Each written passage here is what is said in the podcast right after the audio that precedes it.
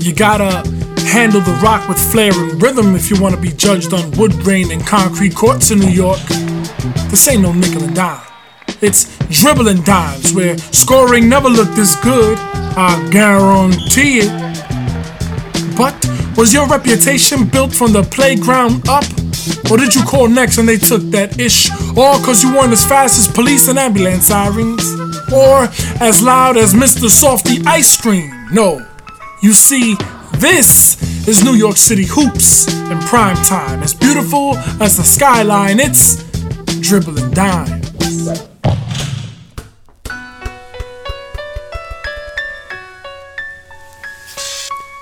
When he wasn't breakdance battling and building lobbies with his boys, this kid could be found roaming the various sections of Parkchester, getting nice playing the game of baseball. In the height of the crack era, his parents decided to send him to a nearby Catholic school to help shelter him from the crime and violence surrounding them. On his first day at St. Raymond High School for Boys, he expected to try out for the baseball team. However, he was a month late. Due to his height and build, he was quickly directed toward basketball tryouts. From there, fate, hard work, and boundless dedication led him to becoming a citywide standout on a stacked St. Raymond squad. He then joined forces with Carmelo Travieso, Dante Bright, the Padilla brothers, Marcus Camby, and Hall of Fame coach John Calipari to arrive at the NCAA Final Four with the UMass Minutemen. On this episode of Dribbling Dimes, we chop it up with the co founder of the New York Lightning basketball program and hoops legend, Dana Dingle. Your entrance into St. Raymond's, what was your experience with basketball up until that point? So my experience before St. Raymond's is I played in gym class and I played in the neighborhood, just 21 we used to call it, and just two on two, just playing around. Like you know, we play basketball, football, baseball, whatever other games we made up. It was just for fun. It was never like serious. Right. So I didn't really, you know, so actually I played on an organized team called Parkchester Cavs my eighth grade year, but we just played local in the park, Right. whatever local tournaments, but I would just show up when I showed up. How I didn't you take it serious. How would you assess your game though, up until that point? Like, do you think like, yeah, I got a shot? So one thing everybody said was you tall and you could dribble the ball. Okay. So me being tall, I always had that advantage, and I was very skinny. Right. But I was tall, so for like I was like a center, I guess back then. Yeah. So being able to dribble the ball, I could go by whoever because I could dribble. But that was it. I couldn't shoot. I had no skill. I wasn't that athletic, but I had decent speed. So that was enough to get me on the floor. So guys like, oh wow, he's fast and he can dribble, and he's tall. You know, I was 5'11", 6 feet as a freshman at St. Ray's. So that was basically my introduction. That it was only a few freshmen that were taller than me. Right. That's interesting. So, okay, so you, you get into St. Raymond. You, your intention is to go play baseball. Mm-hmm. The tryouts because it happened in August. You roaming around the, the school. So I'm roaming September. around. And so then I'm in gym classes, and now they're like, well, this guy, he's on the team, he's on the team, he's going to be on the team. It was another Hispanic kid, Oscar Zapata, God bless, he passed away, like with a 40 inch vertical. So all of these guys, I didn't realize went to St. Raymond's to play basketball. So Like probably recruited too. yeah, they right? were recruited. Right. So with some other kids, Rashim, um, another sp- like. So to make a long story short, I went there and didn't realize most of the team was recruited to come there. Right. Um, that's how they work. But I didn't know that because I was just a guy from the neighborhood. But from Parkchester was only two other guys. Everybody else came from the outskirts of the Bronx, all over the Bronx. So I'm in gym class. I'm like, these guys ain't that good. I mean, they're better than me, but they've been playing. like a humongous. Difference. Yeah, like I'm like, all right, yeah, he's better than me, and they was like, oh man, you should try out. Like you, you are right. Like They- they're encouraging. they're encouraging me. They's like they're looking around, and this is the crazy thing is so St. Raymond's. I don't know if they did it when you guys were there. The first day of school, this is there's a lineup. Everybody lines up the freshman class size order. Okay. So I'm in the back. And so everybody's, oh, this guy's on the team, this guy and this guy. So then they're looking at the guys. They're like, well, who's that? Or who's that?" And they're like, "Oh, he's tall. Is he recruited?" He's like, "So who who recruited?" This I like said, administration or whatever. no, this is the kids. Okay. So like we outside on the line about the side of the school, Okay. and they're telling me like, "Oh, this guy's on the team." They're like, "But you're like the third tallest guy in the class. Like, why are you not playing basketball?" Right. I'm like, I didn't grow up in Brown basketball. Guys in my neighborhood, we didn't play basketball. Right. So I'm like, they're like, well, but this guy's nice. He came from Gauchos. He came from Riverside. He came from this team. But the one thing, me growing up, how I grew up, I wasn't afraid. I wasn't scared. I'm like, okay, that's great. So what? Am I supposed to be scared or nervous? Right. Right. So, but that's just just growing up as a tough kid and not being afraid. Till when you get in the gym class and you see like, oh shoot, this guy could shoot. This guy's dunking. Right. Like with two. This guy's flying. This guy's in and out crawl. I'm like, oh shit. Like, excuse my language. no, Let, no. let me Let it fly. Let me ask you a question. what I find very unique about mm-hmm. your s your story is that you're 5'11", mm-hmm. right, coming into St. Ray's, but you're tall. You're the second tallest guy. Thirdish. Yeah, so on a team, I was probably the third tallest, but I was the, the other guys who were skilled, they were like, they weren't big men. Right. So like, and the crazy thing, there was one kid who might have been the best player to come out of St. Raymond's. This kid Donnell Hodges, Okay. who was a beast. Wow. He was better than Terrence Book, Orlando, everybody Really. coming in. He he was gonna play varsity as a freshman, but he just academically, for whatever reasons, and the coach they bumped heads. And but he was by far better than everybody. What and he was he he was like a guard forward, but he was like six two, which he's six two right now, this present day. No relation to Julie. Oh no, Hodges. You said Donnell, Hodge. yeah, no, not Hodge. Okay. But actually, he actually is one of the key members. You ever heard of the guys who lift weights called Gym Gang? Yes. If you look at a diesel guy, like I mean, his arms is like this with bald head, Donnell Hodges. But he wound up, but he's I mean, Swole. swollen like ridiculously. Okay. But good dude, you know, he did some stuff. He went to, he wound up ending up at Tolentine. Okay. But anyway, so Donnell, and then after Donnell was Danny, Trev, Kendall, and Oscar. Those are just like five superior basketball players. So they're looking at me. Well, I'm not playing the five. I'm not playing the five. Shoot, we need to get somebody here to play the five. Oh, also, nobody wanted to play the five. Nobody wanted So to play you- center. So, so you was it by default, basically. So the other guy, so it was the other tallest guy, which was Rob Hubbard. He wound up making the team, but he was like raw. See, I was athletic. I could mm-hmm. move. I was skinny. So, and I would get rebounds that I shouldn't just being athletic and quick. So I wound up being a starter, even though I wasn't good, but I did everything for them. I did the rebounding, the defense, and everything, and they all killed. So they loved it. Oh yeah, he got the rebound. He's gonna guard him. So guys, and, and I didn't realize why they wanted me on the team to do all the stuff that they didn't want to do. The dirty work. So, So, so you, I mean, we'll get into this in, in a little more, more detail, but throughout your playing career, Mm-hmm. you've always been considered the glue guy. right? correct. The, the, the blue collar, like bust your ass guy, like you be out rebounding dudes that you probably wasn't supposed to be out rebounding. Correct. And that, so my, one of my questions coming into this was going to be like, where did you learn that? But that seems like it That wasn't in taught. like no, it wasn't. It was basically I would say my mentality from my household that I grew up in, my father being from the south, was very tough on us. Like very, very tough.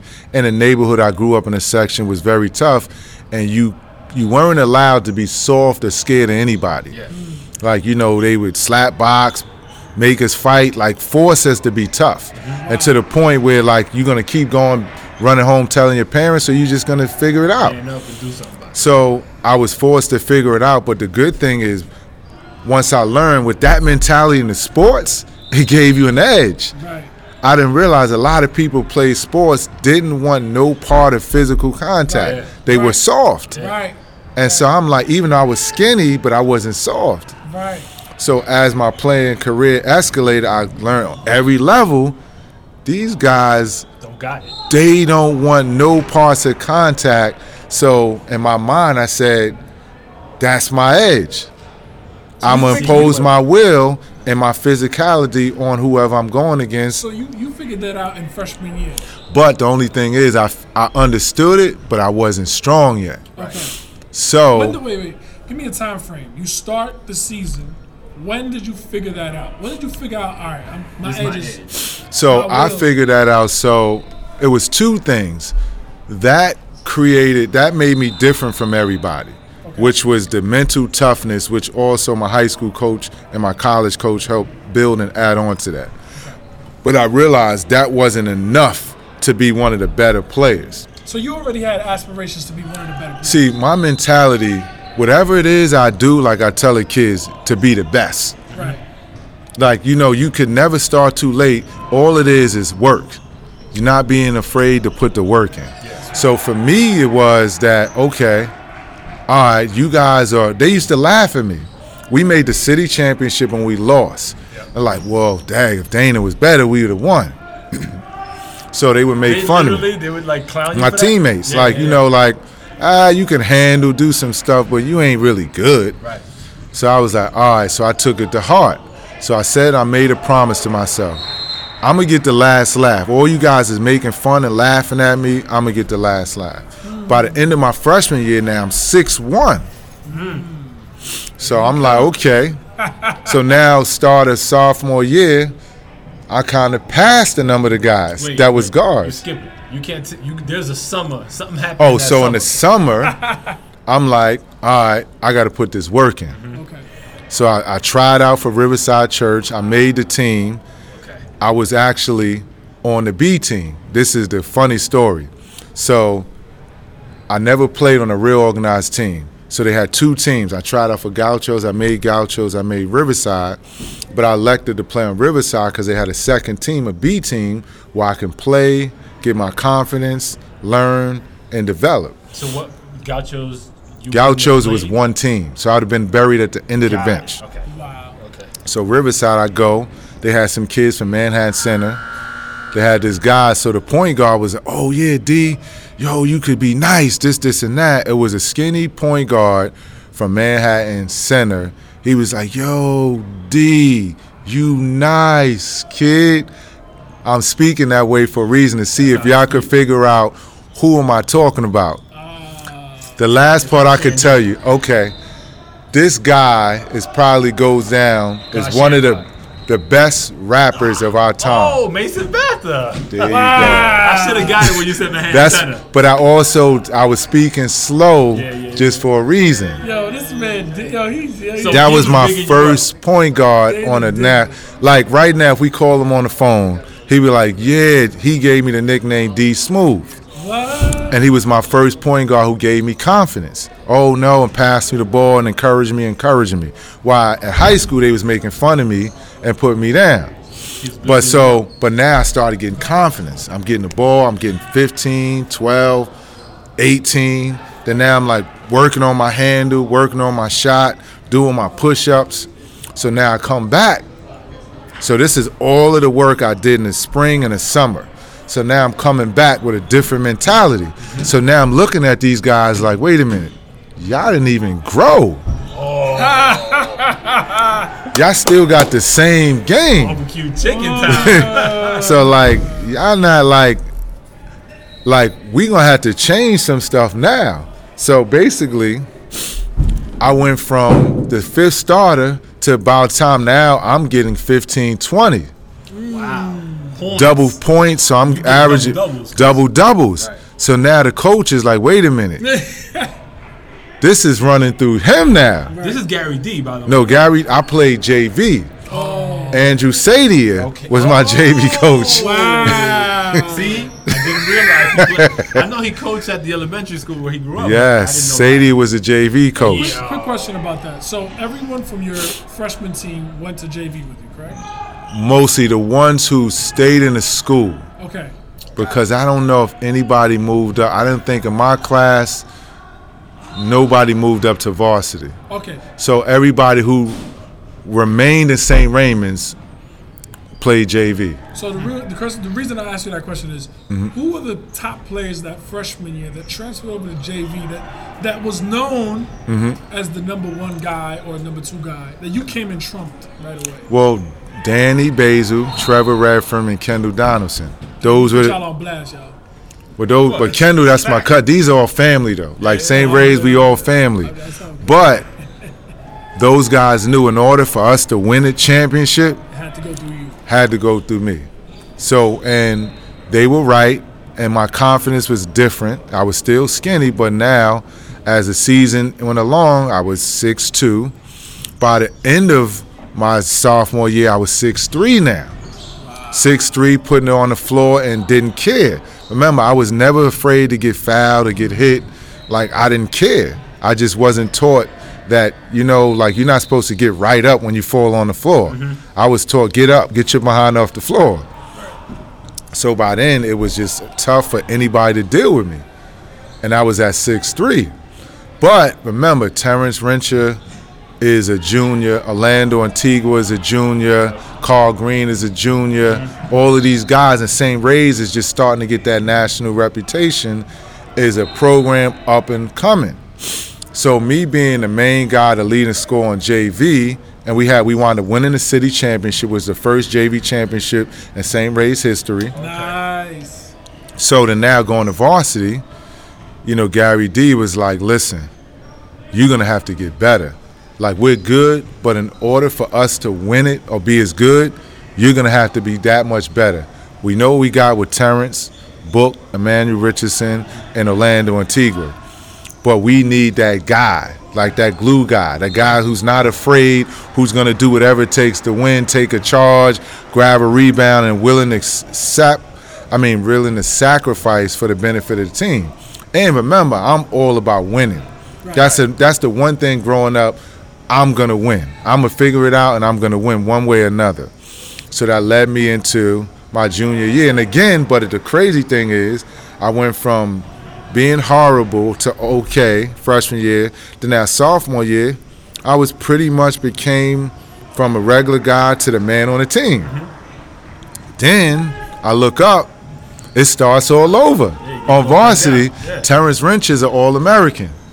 Book is a high major. Orlando Antigua is an All American.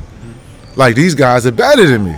So like I was like, oh man. So now I got to figure out how am I going to stay on the floor? Hmm. How am I going to get playing time? So That's what you. I mean, coming in, that's you're already scheming. Like, all right, how, what what's missing here that I gotta fill the gap? In? and these guys had what is two years of varsity under their belt. Right. So, but they also knew, like, wait a minute, this guy's pushing O in practice. He's doing this, this, and that. If this guy can average, um, yeah, Sorry. no, it's all right. Sorry. You turn it off. I need to turn it back. Yeah, please. Please do. So they was, so I was like, um, Pushing O in practice. and T, and they was like, "Yeah, we need you. Like, we need you." Like, they would encourage me, give me confidence, and talk to me, and push me and push me. And they was like, "In order for us to win, we need you to perform, like to do the stuff that they couldn't do." And I didn't understand, but one thing was I was always open-minded to willing to learn. So I always would take experience from anybody who was older than me and use it to help, you know, my game. So we're going along. I'm now starting as on a, one of the top teams in the country as a junior. You know, I didn't get a, a lot of points, but that wasn't my role. Was that was that at the beginning of the season? Beginning of the season, I wound up beating out. I forgot who I beat out Okay. for the start. Oh, I think I might have beat out Carl Green for the starting spot. So this is your first year. Uh, of first year in varsity, my junior in high school. And coming in, say that summer, you was looking like, all right, I'm probably not gonna get that role. How do I figure out a way to compete for it? Yeah, how do I get on the floor? Right. So I knew I had to do the same thing I did freshman year, but on a higher level. So which I figured that's that would be good enough. And I had a coach, a high school coach who always kept us in the gym.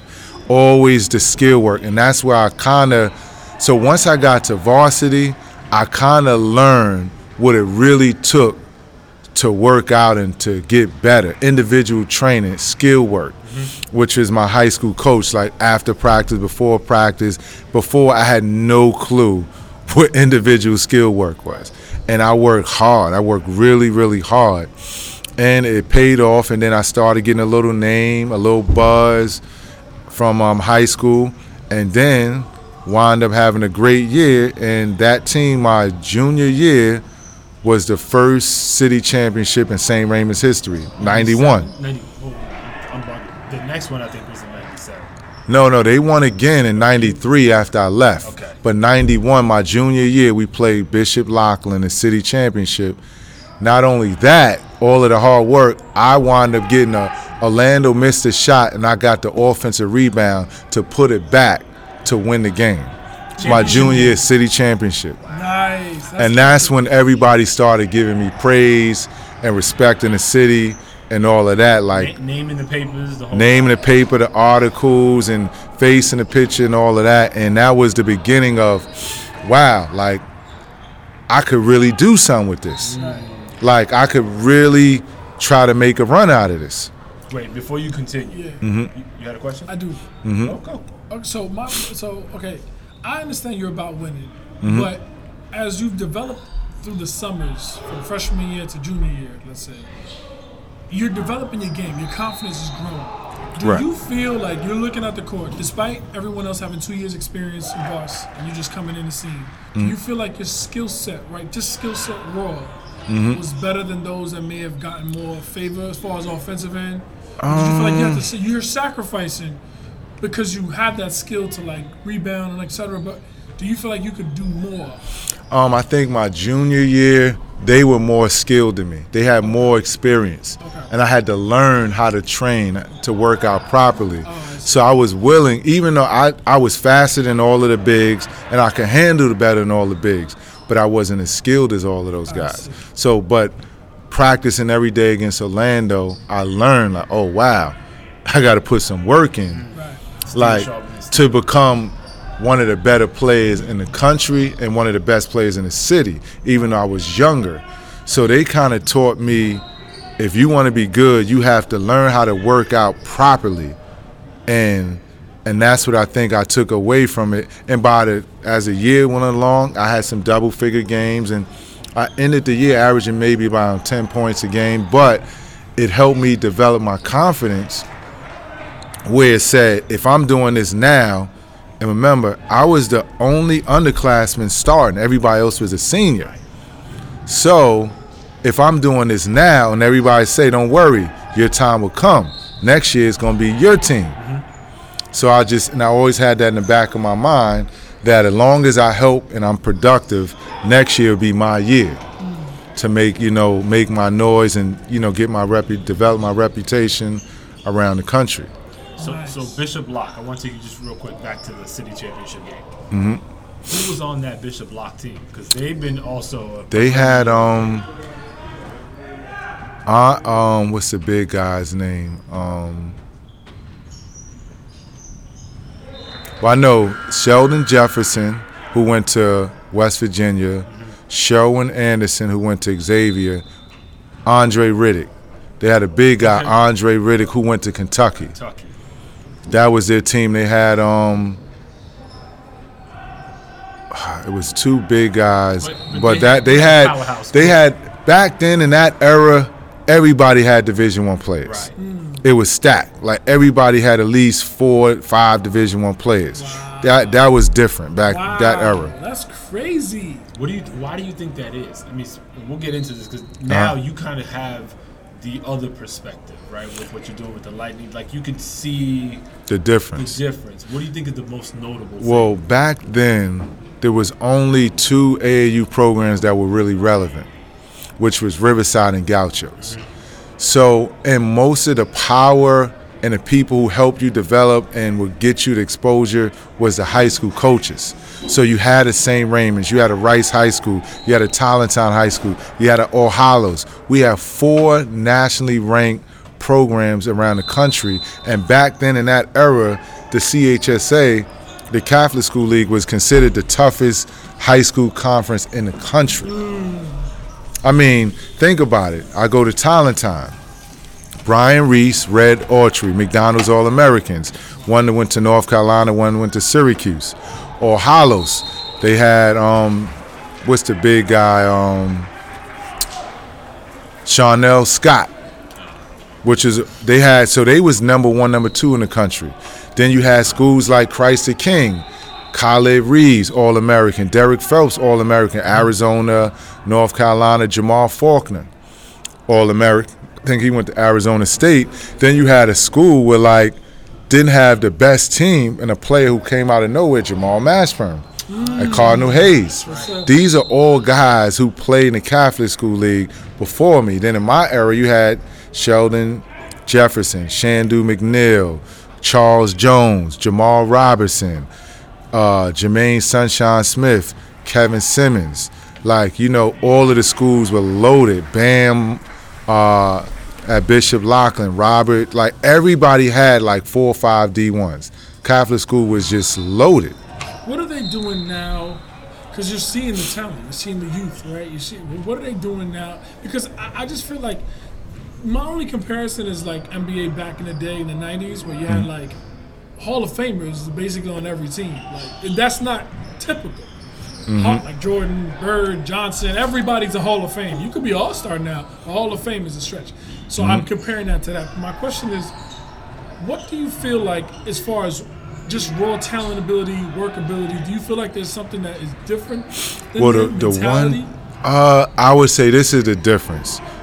A lot of the better players are not staying in New York to go to school no more. Mm. See, back then we all went to yes, everybody's going to Makes preps, sense. But back then everybody was dying to go to Catholic school, and you still had the Lincolns, the Waltons, you had public schools that were pretty good. And remember, back then also you're talking about the 80s, the 90s, and the early 2000s when New York City was considered the mecca of basketball. Like if you wanted to a player that was nice, you had to go to New York. And we had like some of the best guards in the country and college and all over. So we were just feel like it was just so much talent that it was every college coach in America was in and out.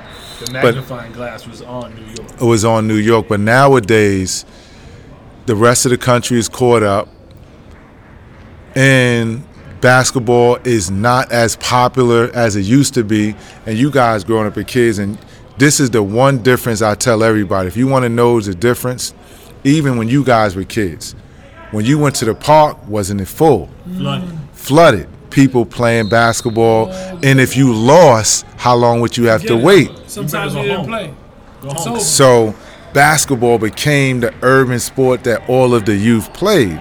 But nowadays, you go drive by any of the parks, most of them, majority are empty. Yep. Like nobody's playing in the parks no more. Like so, it was a city urban sport before. Now, most of the players now coming from the suburbs, or the city kids are now given opportunities to go away to prep schools or high schools out of state that can develop them or give them a better opportunity. So a lot of the be- and the coaching Put that thing on airplane mode, bro. The coaching is not the same. Also, back then you had a Gary DeCesare, you had a Lou DeMello, you had a Mo Hicks, you had um, Gonzalez and the other coach at Tolentine. You had Bobby Gonzalez? Bobby Gonzalez was at Tolentine. And actually, the head coach on the women's side at Christ the King was the head coach at Tolentine. Okay. You had Kerry at All Hallows. You had the legendary Jack Curran at Molloy. You had Bob Leckie at Loughlin. Like you had all of these great coaches in the Catholic School League. Now you don't have the same level of coaching that you did back then, and they don't have the same level of talent.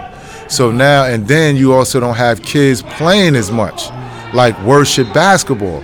So all of that stuff has led to the decline in New York City basketball. Damn, that makes so much sense, just laid out a sad roadmap.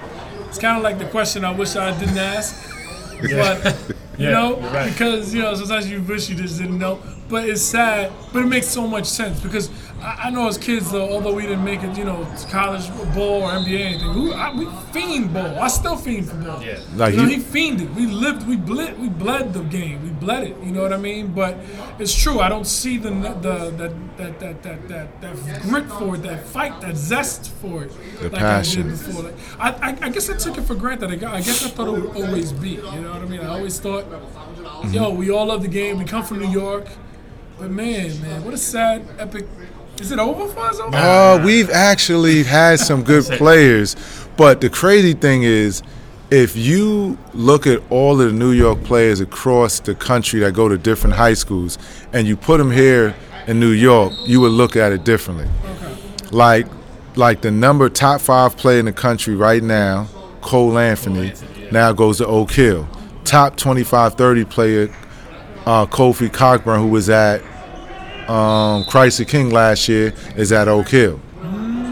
Kid Precious Achiuwa, who was at OSL St. Benedict's, but he lives in the area, top 20 kid, goes to Montverde. So a lot of the top players are leaving the city. So we do have talent. It's just because they don't go to the high schools, people don't really look at. They look at New York as being down.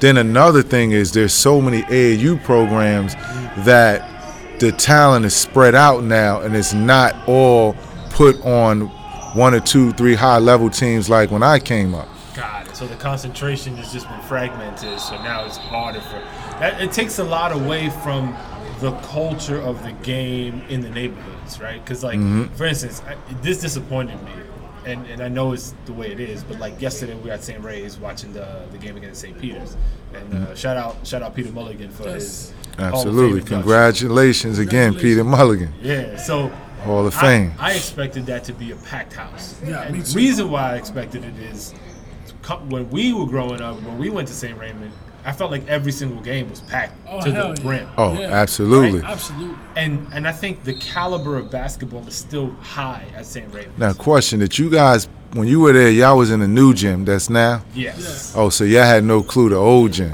So uh, my last year was really when I started watching the games. Uh-huh. That's when the new gym got finished. Yeah, they were still building it when, we were, I was going to school. Like, they were Okay. building a new But I had I, actually I'm lying. I saw one game at the old gym before. It used to be standing room Yeah. only. Yeah. Wow. It was nuts. standing room only. But I think now it, but see, we can go so much further. Then another decline, even in St. Raymond's in the culture, is the emergence of social media, mm. the emergence of cell phones. Stagnated everyone. Now the kids have so much other stuff to do. So let's say when you're walking around, you at a game, all the kids are all on their phones.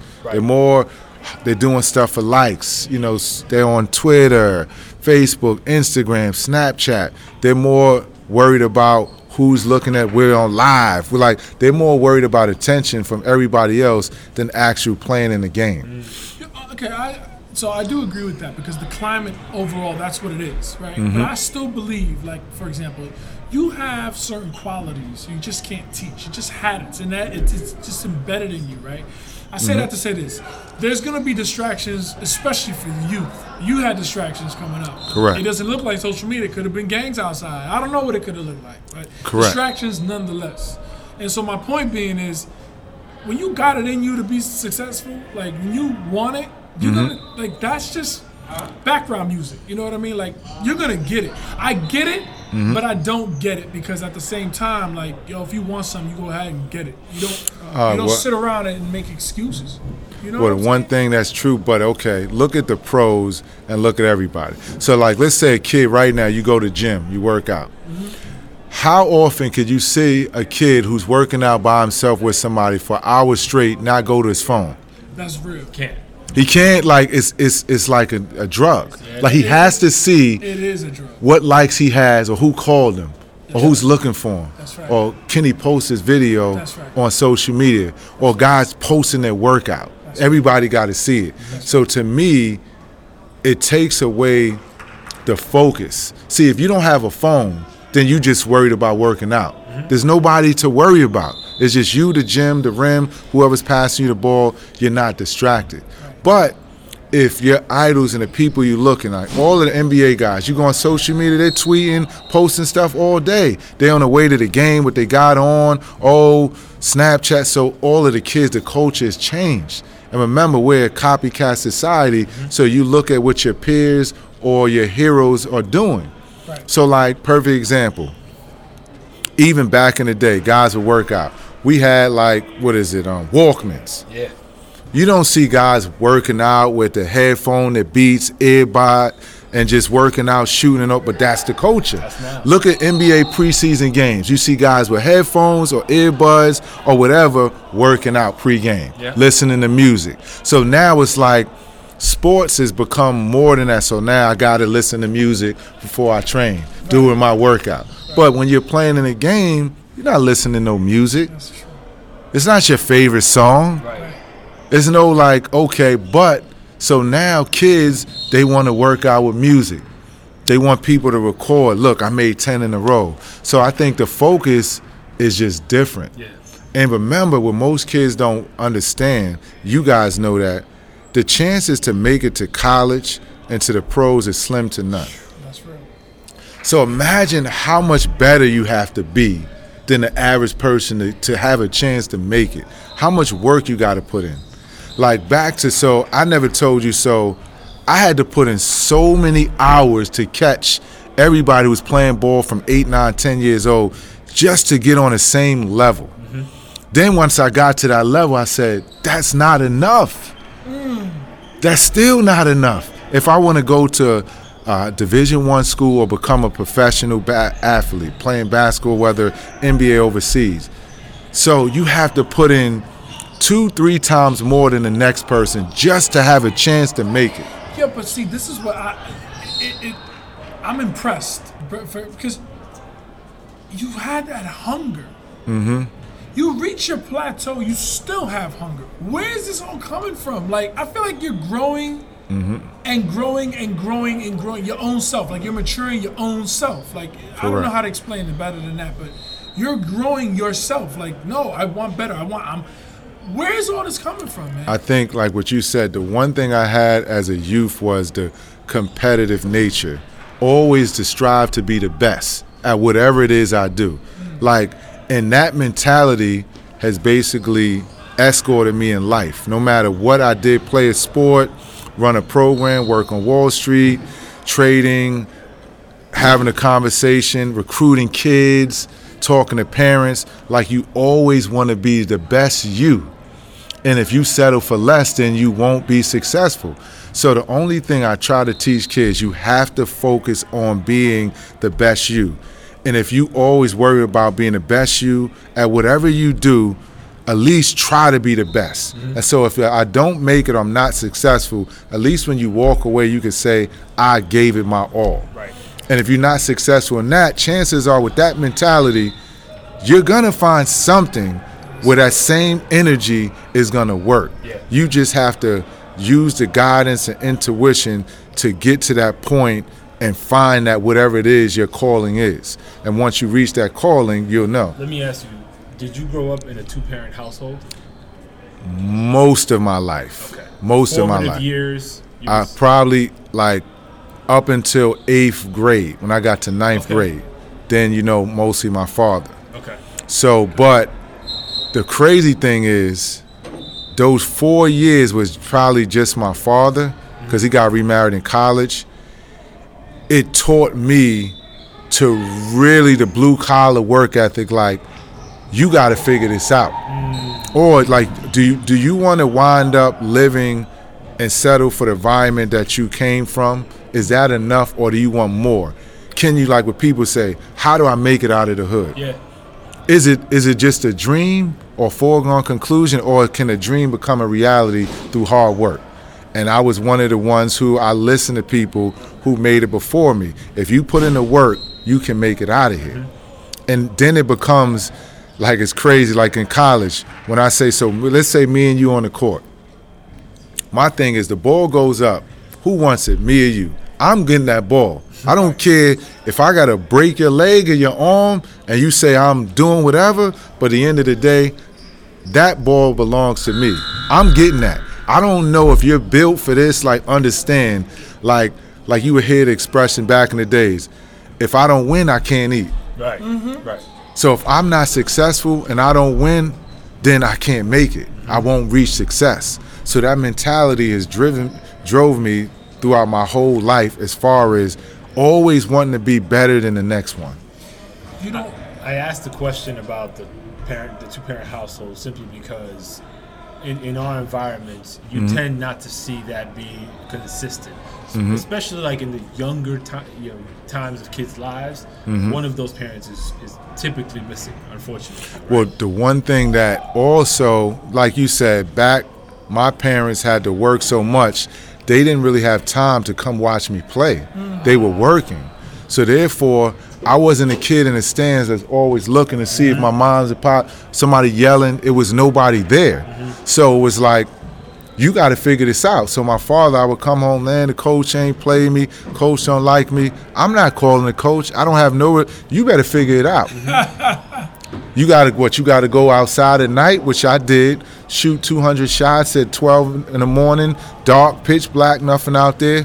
I got to figure it out. yo, but you know what's a Yeah, that's dope. That's No, a movie. That is a movie. That reminds me of um. I'm just sidetrack real quick. I'm uh me. Glen Rice, uh, NBA player. Glen Yes. Rice. I, I saw a little bit of his documentary years ago, and he would do that. He would purposely go out midnight at night to shoot, so that his jumper would be perfect. If you, if you, could shoot in the dark, you can, shoot You in can the day. sleep in the light. So that right there is, is perfect.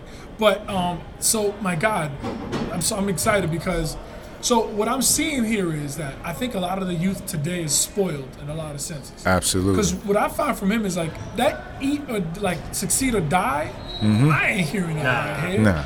I don't even think they understand what I just said. You understand That's me? tr- but it's not being taught no more. But, but, That's but, also no, but, but, but hold on real quick to, to my last point. My point about it is, la- yesterday we went to the St. Raymond game. I'm talking to the youth. There was a JV um, um, student there that I, I was looking at. I was like, yo, you got so much potential. But he riding the bench, he blaming the coach and everything. Granted, like I get it. There's a lot of there's a lot of obstacles to overcome. I get it. I see him on the bench. I see. I'm asking, what is your goal here? Like, what do you want? Do you want to get better? He said, I just want to play a little bit. I said, what is your goal? He never answered me. Didn't have a goal. He got me. He got me. I still got a question. I got a question marks. I'm the one with the question marks. What you mean you don't got? You, you, what do you want? oh, you know it's do you want crazy? to average four points, five points? I What is got it? I got a line that you just said. One thing that always my father embedded in me. One line that I always say to this day that he taught me when I was a teenager. If you don't have a plan, you plan to fail. Ooh, that's a T-shirt. you know what's so funny? It's Oh my God! I remember in the eighth grade, went to St. Dominic. So I, um, a teacher of mine, which I can't remember who, had that on like one of the borders. You know those Yeah, yeah, around borders? the blackboard. I can't remember which teacher, but to this day, it's like a photographic memory. Like it comes up to me, like when I'm like catch myself slipping, I'm like, oh shit. But and you know what? Growing up in a in an urban community, and this is my father also added that if you don't have a plan, somebody else has a plan for you. Right. So like, just think Somebody about this. All right, we go outside. Yo, what you doing? Shit, I ain't doing shit. I ain't got nothing. All right, come with me. Come for a ride. Yo, I'm going to get in. Shit, you ain't doing nothing right now. Fuck it. I go with you. Then you wind up getting into something that you wasn't because you wasn't thinking. You just like, I ain't doing nothing. the The wind blew. You just in You the just air. going wherever life takes you. Oh, That's like Ice Cube and Friday. Uh-huh. You ain't got no job. You ain't got shit. You ain't to got do. shit to do. But then you wind up doing stuff that you shouldn't be doing just because you don't take the time to plan and strategize to you know take life serious and plan out short and that's the difference in goals short-term goals and long-term goals that you have to plan. If you don't do it somebody else will basically be your downfall mm-hmm. because like most people are smart like like even women like okay nice guy, got a lot of potential. He don't really know what he's doing going on, but you know what? I could work with this. Mm-hmm. I can shape him. I could shape him into the man that he never knew he could be. Mm. And and there's, that's why I say always women are smarter than men. Definitely. Men don't think that way. They don't. We don't plan. We don't have goals, and we don't write them down, and we don't try to continue. If we fall or fail, we just quit. Mm-hmm. We don't learn to just. You fall down, keep going. And if you don't plan, like I said, and even in life, oh, I'm going to college. shoot, when nobody in my family went to college, well, if I go to college, I have a better opportunity in life to maybe get a job.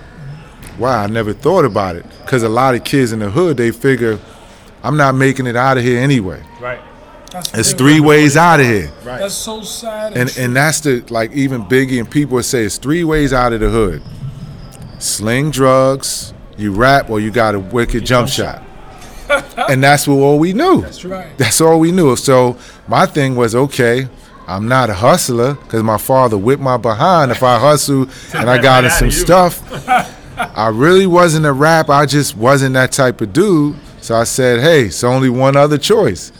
But nobody taught me nowadays what I teach the kids. Shoot, you got a better chance to be a doctor, a lawyer, a Hollywood producer, whatever the case may be, than be a basketball player or rapper or, you know, drug dealer who that's a short, Window. short window of success. Mm-hmm. Well, I mean, I think that so.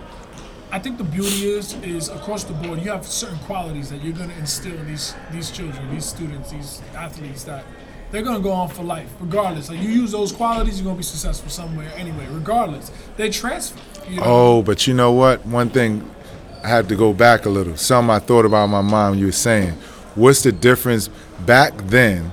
My parents was able to whip my behind, put their hands Oh, on me, and straighten me up. Nowadays, you can't put your hand, or you got to be careful on what you say and how you approach somebody, or you can get locked up, or you can get a charge on your record. So now, our society has become a soft society. So like right now, let's say if you went to the supermarket, you could see kids carrying on, giving their parents hell, Yo, ah, ah, ah, ah, nah, nah, nah, and it's nothing that they can do, and you're at the mercy of your Let child. me tell you something, man. It's- listen, listen, let me tell you something. You're right. You're right. It's crazy. But let me tell you something. I've been educated for 15, 12 years. I've seen it. I've, I- I'm not gonna say I've seen it all, but I damn, I think I've seen it all. You know what I'm saying? But one thing I know for sure: discipline is discipline is discipline. If you got your kid, because you got uh, kids are gonna try to get away with murder. My brother's a, he's a father. You know, what I'm saying? you know what I'm talking about. You don't have to whoop your child behind, but they can still get the hint. Don't test me. Cause I might, I told my kids one time, I said, let me tell you something. Ain't nobody gonna, you gonna meet in this world crazier than me, all right? Mm-hmm. There ain't, there ain't no, don't look, I'm it. I'm the craziest motherfucker that there is. Don't push me to that limit. Let's keep it right here. Or we gonna go somewhere you ain't ready for. You gotta instill a little fear in them, baby. You gotta yeah, but they're scared to your point. see. Like the thing is, you have to convince But them. that's your that's your child. I can't conceive the notion of your child running that house. I can't. But a lot of, but now you got to also look at this way. All right, you work, you have a job. How much time outside of the weekend do you actually have to spend with your child? Like, Yeah. I just seen a movie, right? And it was touching. I think it was called. um It was a movie with the girl whose boyfriend gets killed. Her name is Star. Um, oh, the hate we give the hate we give. It's a great. and that's the movie and it was a line in the movie when they was like we was 10 years old and our father gave us that talk and i'm sitting here like shit i never even gave my kids oh, that talk yeah, yeah, yeah. and how hard that conversation is so basically he's, he's talking about being prepared for potential police brutality Like put your hand on but dash. put your hand on it like knowing if you're in this situation it could could happen never not saying it will happen Right. but to prepare and let them know society this stuff really does exist Yeah, but I mean, to be fair to yourself, I mean, that's Mm-hmm. not something that you. We didn't want to normalize it. We assume you're a good, law-abiding citizen. Things will work out. I mean, that's the assumption. Like you, you do, you do, you walk on that narrow, you should be all right. That's the assumption. You don't think that you're protecting, guarding yourself or your family to something that, that happens in particular to our community. but You now you don't think that. you now, don't think especially but now. everything Now it's- is on tv you see the videos you see you see it they see it it's on youtube video social media it's everywhere that sometimes like my wife is a little bit more different you she's basically like fearful for a minority male Mm-hmm. walking around not knowing it could happen yeah. so that being said, but I mean, as a father, and like, okay, then now another thing. I'm, I have a son that's 18. I have two daughters, 13 and 9. Oh So now, I mean, I Is This whole- daughter named Dana? no uh, Anaya and Saraya.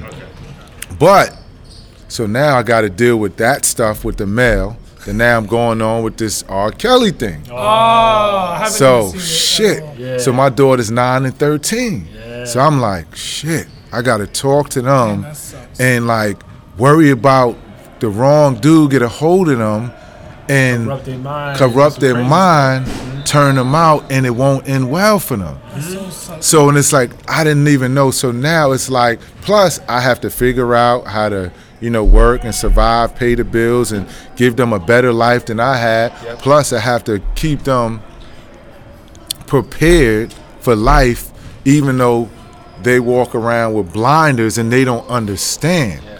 But it's like sometimes you don't want to give them too much information. Sometimes is Could backfire. backfire. Mm-hmm. So it's like you it's a fine line like what can I say that's not too much? Yeah, because you don't want to grow them up too fast. Yeah. It has to be It's, tempered. it's it's it's so hard and then your son, so now he's going out to a club or party, he's with friends like drinking and driving.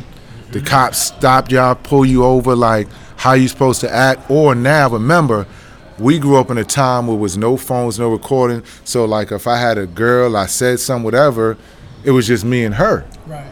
Nowadays, It's you, you got to be the world. careful what you say and what you do, and if somebody's videoing you, like it could be the end of your career. So now society and technology has changed us. Yes. So now I'm so thankful that I'm not growing up in that era. It's made us lazy and it's given us more confidence, cockiness. So now people, That's what you say, I'm recording you. I'm recording you. Go ahead, keep talking to me like this. Yeah. Rather than before, you be like, what? You got a problem? Whatever. Let's Right. handle it. Right. Like, or out. you gonna be running. Like, and I'm gonna catch you. I'm not gonna catch you. I'm gonna see you tomorrow. Right. You can't go to cops and oh man, he's gonna beat me up. Mm-hmm. Oh, like is is any witnesses? Any proof?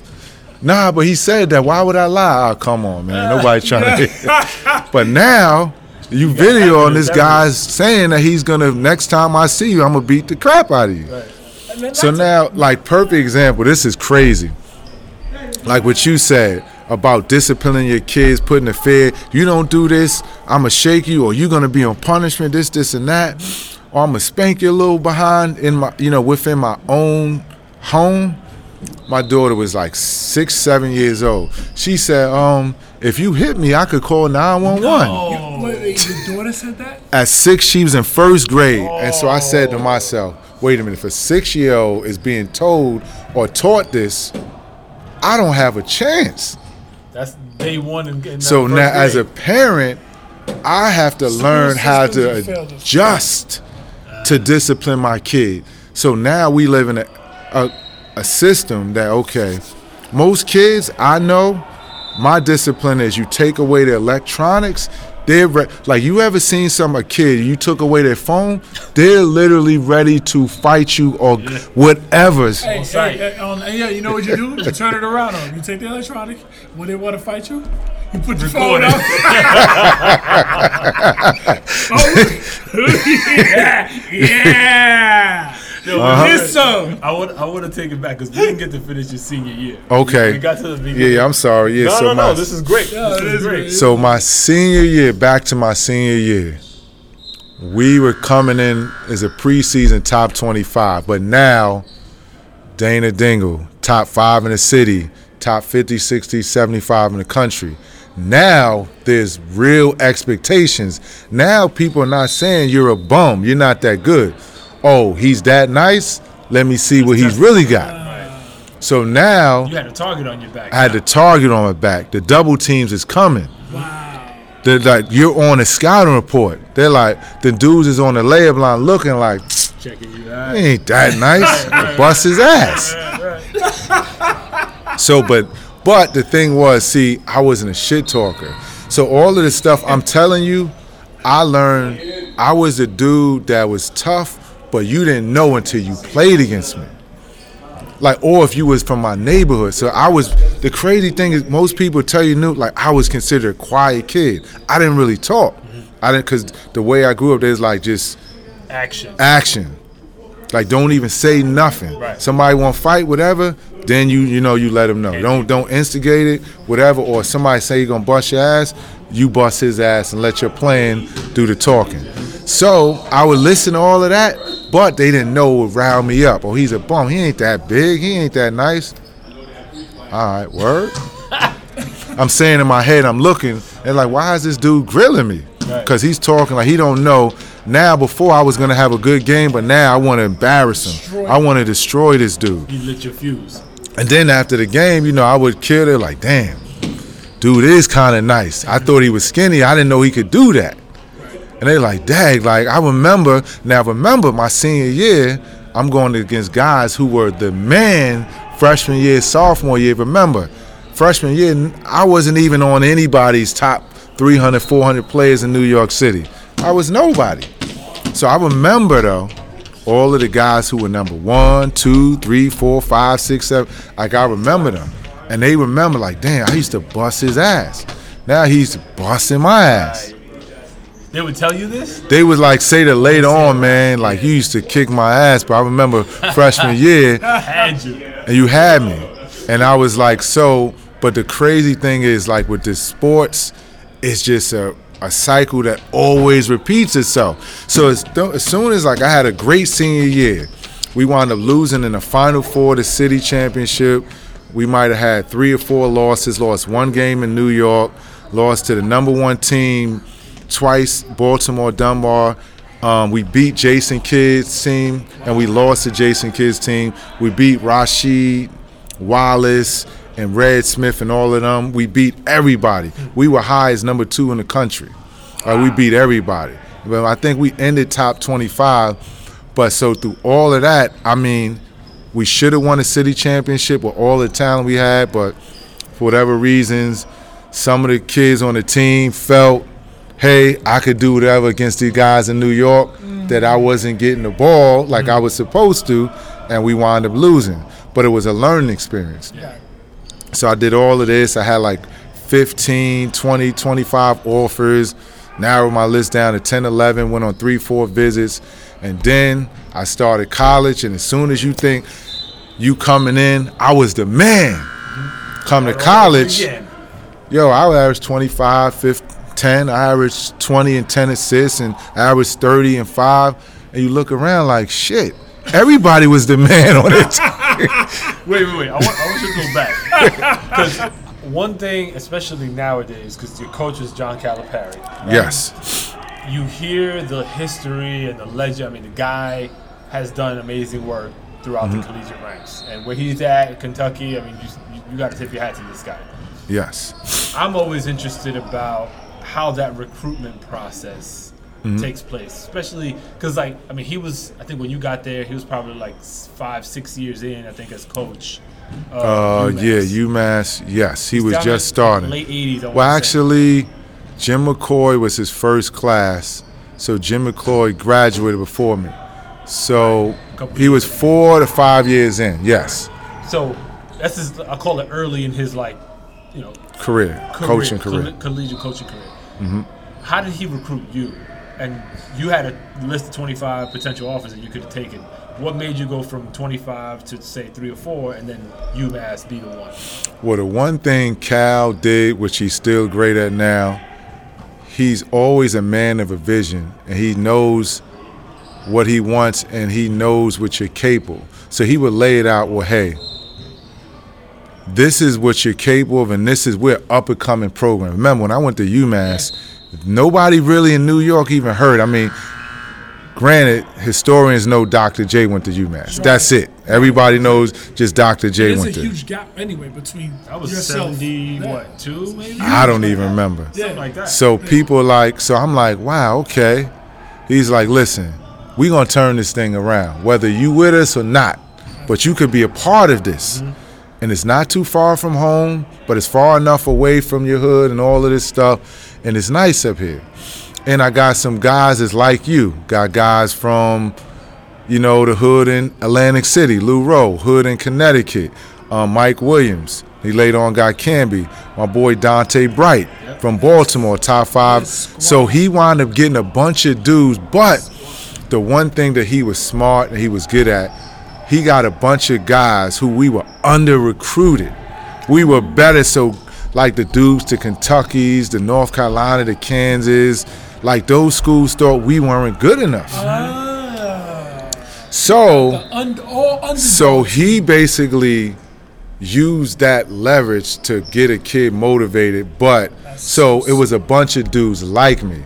So when I got there, so he basically, but the one thing is he let us play. As long as we played hard and went hard, he gave us our freedom.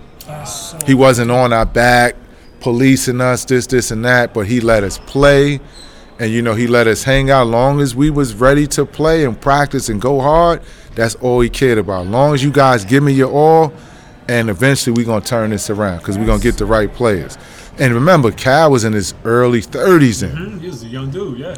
And but he was and the crazy and another thing is Cal was similar to my high school coach. Ah. Which y'all didn't see my high school coach.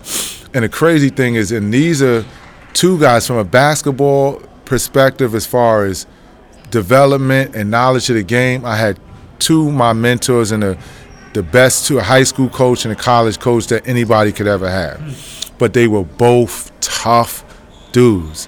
They would motherfuck you all the time and get in your face and try to get in your head. And they also helped. So I was tough. But dealing with those guys, I became so tough that I could deal with whoever. when you say a high school coach, are you talking St. Raymond? Or you St. Raymond's Gary DeCesare. Okay, okay. And so, but this is the crazy thing. By Gary D being so tough on me, it prepared me for college. So when Cal was tough, he was like, How come you're not breaking? Like, you're able to tell you, I'm like, high school coaches talk all that same foolishness too. So, but Cal was good at trying to figure out.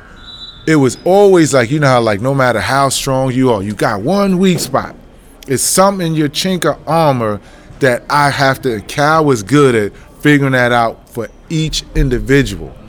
This is what separates Cal. So if you notice, the reason why his teams are successful, he coaches each player individually. And He knows what their weakness, what motivates them, what gets them upset, and how to reel them in, and, and all of that stuff. He's an expert in that, and that's why he's had so much success.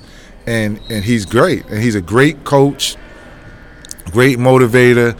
And the one thing now like he's actually stays in touch with his coaches and he i mean players and he wants the best for them. So that's why he's a players coach Yeah. which is different a lot of other people is just business business business Right.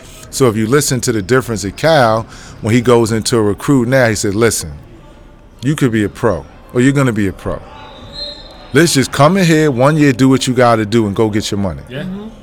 unlike everybody. So it's like, how could I help you get to your money? Right. Rather than other people saying, this is what you can do to help me get a raise and help the university.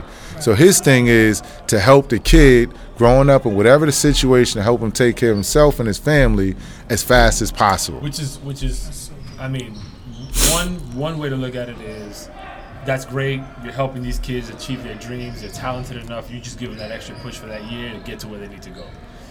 The other side of the coin is you could easily build an unsustainable track record mm-hmm. for that university that you work at, and basically put yourself in jeopardy as a coach. Yeah, it's not realistic. Like even now, Kentucky, everybody expects him to have the number one recruiting class, Yeah. championship, but it's not realistic No.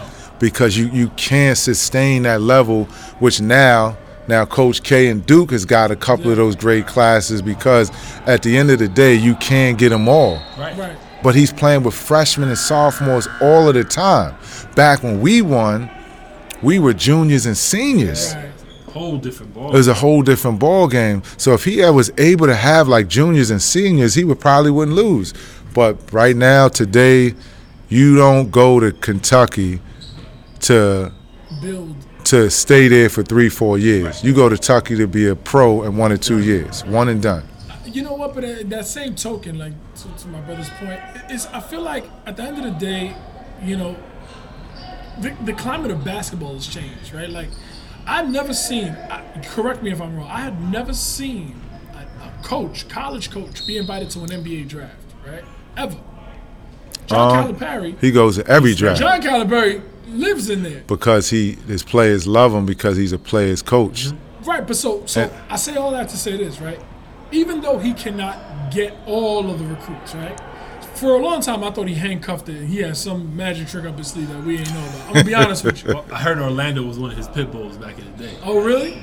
Now he has some he he has some good assistant coaches who understand what he wants and needs Right. and able to recruit on a high level. I will say this though, I, they were interviewing on ESPN uh, about the last year or two years ago, and I, one thing I respect sorely about was he said, "My real work starts in the off season.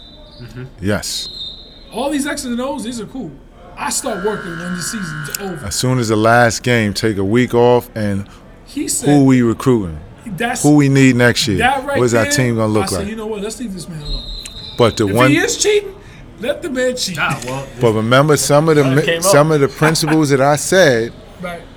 Cal lives on. If you don't have a plan, you plan to fail. No, it- it- This like this thing never ends. You have to be on to the next recruit before this guy's even out the door. You got to be almost escorting somebody in the door. Well, you know what it is. The the reason I, I came up with again, I'm from the outside looking at. it. I had no inside Mm. knowledge whatsoever. But the reason why I'm saying all that is because for a long time, his every class or every school he was in seemed like they had the best recruiting class every single year.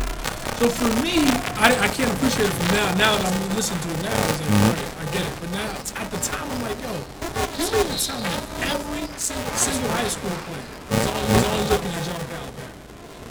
when we when we got K and K and but we had we had you know, like, you know what I'm saying? So, so, so even if they all chose one of those schools each, I get it. But now you know what's crazy? What's a better way for you to understand it? Did any of you guys see Cal's Hall of Fame in- induction? saw you there. How many did, was Cal on stage by himself? How many people did he have on Ton, stage? ton people.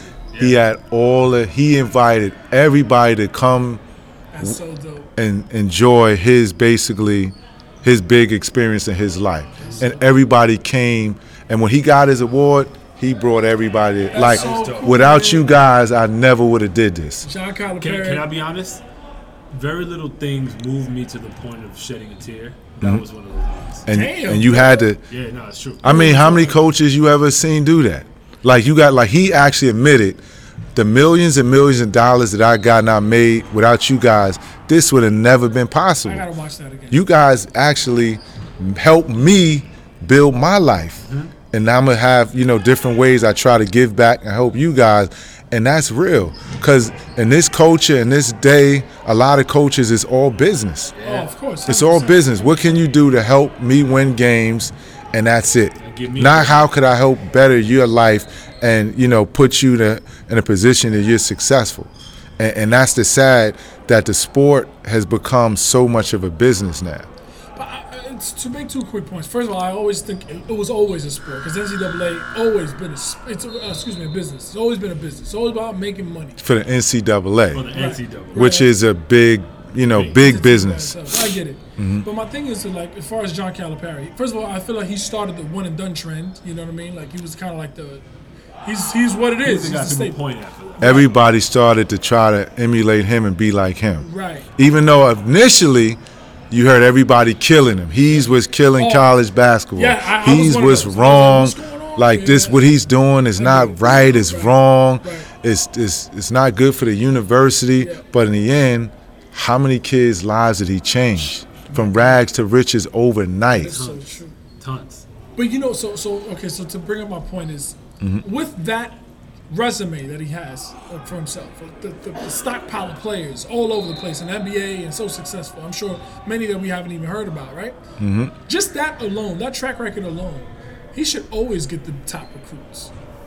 Like, I don't see why I would now. If I'm right now, if I'm coming out of high school, I'm looking at John Calipari because his track record. I don't care. if he Track won the record speaks for championship itself. Last year, I don't care. I mean, kids have different needs too. Yeah. He's not for every. But another thing is Okay. that there's also haters. right. That's You mean- People people who don't like Cal. I get it. or people who root against him. yeah. Like so they pushing other kids or telling them why they shouldn't go to Kentucky, why they shouldn't play for Cal. So that's why now like Coach K and other guys are starting to get these kids because you know the more success you have, the more haters are drawn out. Definitely. And you got to look at that. Like he probably has more haters than he has people wishing that he do well. That's a good point, man. And that and that the crazy thing is that's in anything in life. sure. Like the more successful guys you have, the more negativity. This guy's about this. He ain't no good. I seen him this, this, and that. Don't let him fool you. He's you know he's just fronting in front of the camera. You know like that like and that's and that's the culture that we live in. But it's almost like people say, is it better to be loved or hate? Right. But for me, it's like a combination. But and one thing in my business and grassroots and AAU, I learned, you know, when you know you're successful, when you got a bunch of people who dislike you or hate on you, Yes. that's when you know you're doing something right or you're successful. Yeah, to piggyback off that point, I was uh, I was doing a show in Queens. Uh, I'm a spoken word poet, uh, performing. There was a lady that was being featured, right?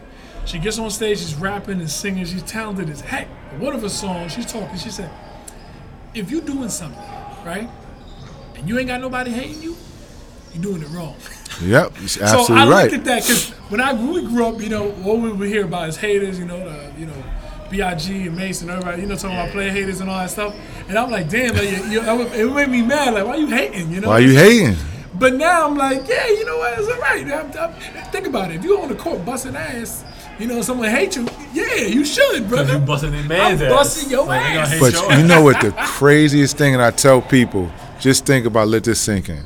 Have you ever met a hater that's doing better than you? No, Oh, that's a fact. oh, That's a oh. Shake your hand, brother. Shake your hand. Go ahead there with your wisdom. Yo, but that's you know what? Is That's this camera close enough? that's good counter hate perspective. I love that. Like just because haters tend to get you. They upset rattle with what you got, and they jealous of what you got, and they think That's that they so should be you or have or entitled to what you got. Yes. Or if they were you, they would be doing the same Better. thing or better. yes, always better. Oh, oh my God. But a guy who's more successful, has more money, has you know, has been blessed in life for a number of different things. He was like, you know what? Congratulations, you. I see you. You're doing well. Keep it up. Like, don't settle. Just Right. continue to build. He's gonna say, you know what? You might be doing a little bit better, but you know, you earned it. But he's so, and that's the one thing I learned. Like your peers and the people on your level, they're never gonna hate on you Yeah. because they Know know and they understand you did the work. That's right. You put the work in. You ain't gonna get to this level without putting the work in. That's real. And that's the one thing is, but haters don't respect that. They all think it's politics. Mm-hmm. You're only in position because somebody put you in position. Or gave it to you and you didn't earn it. You don't see Absolutely. the blood, sweat, and tears on the back. Nobody sees that. The workouts, the you up to three, four in the morning editing, five in the morning, you getting one, two hours sleep. Nobody sees that. Like, and I even use some of the quotes from 50 Cent. Like he's, I say, where he says, "Sleep is for rich folks." like you got to. That means you got to keep grinding. Chill, You right. got to keep going until you make it. My thing is like, and I respect. And Janet Jackson, she would say, and Beyonce, it's days that they go without even eating. They so hungry and want success so bad. But that's the crazy thing is, like you think about when you really zone in, Zone in, yeah. focus, you forget to eat. Mm-hmm. You forget to drink. Like you forgot because you're so zoned on being successful that that's secondary. You're not gonna die if you don't eat today or not drink, but you might not have this opportunity today to become successful. You know, I think it goes back to what we were talking about earlier with uh, I think that the youth movement now being like complacent and not having that hunger that I was describing you have. I feel like it's like those who want it, it's no holds barred. Like I go to the moon and back. You know, I have a I have we I'm sure we all have tons of friends and people that we've known over the years that have just been very complacent. Like I'm gonna share my own personal story if I may, just so I just so I can make it make sense. So as you know, I have a book out. I had to put countless hours of editing. I did my own editing, my own editing, and just to have the book. But I want it so bad that yo, if I got to flip a truck over, it's gonna happen because this has got to come out. You know what I'm saying? Mm-hmm. But I'll put so now I'm in the summertime, sweltering heat, six hour days editing. I ain't never edited nothing in my life, but I bet we gonna figure it out. You know what I'm saying? But because you want it so bad though. But now I got people who I'll put in position. This is to, to sidetrack. I'll tell them, hey man, you want to go do something, but it's in Queens. I'm, I'm in the Bronx, mind you. You want to come over? Nah, man, that's too far. It's too far. I'm like, yo, there ain't nothing too far for success. I don't care if I gotta go to the moon. Where's that? What? What? Do I gotta take this road? Cause like, what are we doing? So let's be comfortable. Because they don't understand your struggle. They don't mm-hmm. understand your struggle and your sacrifice and how bad do you want it. Mm-hmm. Like you know, one of my the motivational guy, Eric Thomas. Oh, yeah. You ever see how bad do you want it? Yeah. Mm. Like how like really how bad? And the crazy thing is, most people only want success because it sounds good. Mm-hmm. Right. Or they Right. want the glitz, the glamour, the to money, TV. but they Hey, don't want to put the work in. That's real. Like if you say, okay, I'm gonna give you five hundred dollars, then now you're like, oh, okay, I'll go. Right. Now, but but if you say, I'm teaching you, if you go from here to here, and while you dropping this stuff off from meeting people, you're able to network and possibly meet somebody who's gonna put you in position to be successful. How much is that worth to you? Yeah. Oh, That's, that's, we gonna that's be all night. infinity. We gonna do this all night.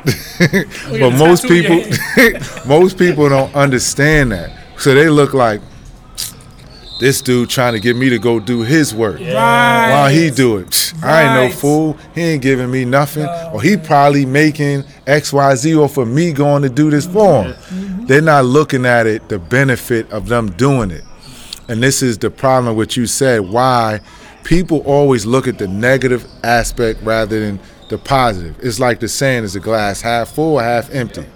Like to me, it's always half empty. Yeah. Like you might say, it's, well, it's half full. Nah, it's still at least 50 more percent that can go in there. I'm thirsty. You know what's so funny? I would've- thirsty mofo. You know, as a youth, I would have, because I've always used to say half full. But the reason I say that is because I, I was thinking that that question was posed to, to know if you were a pessimist or an optimist. Mm-hmm. Ty- Typically it is. It you know? typically. But now, when you look at it from that perspective, it's like this, There's we, more we that got, can go we- in there. There's more, and there's more. We got. There's more to go. There's Yes. more we can give to, to, to fill this cup. I didn't think of it from that. Actually, to this point, I'm gonna why this cup. You just enlightened the man. Yeah. Uh-huh. Up until this point, we're talking about 36 years. Right now, but the cup one thing is, is now the cup half empty. Damn it, Dingle. but one thing I also learned, like in life, you know when you're successful and you're going on every day, you should have to learn something new. Oh, That's really? how you know when you had a good day. Like I learned something new, and not being afraid to learn something new. Not being a lot of people think they know everything, mm-hmm. and they're not. Even at my age, Okay. as you get older, it's hard for change. You're just setting your ways, and sometimes you're in your own way of success.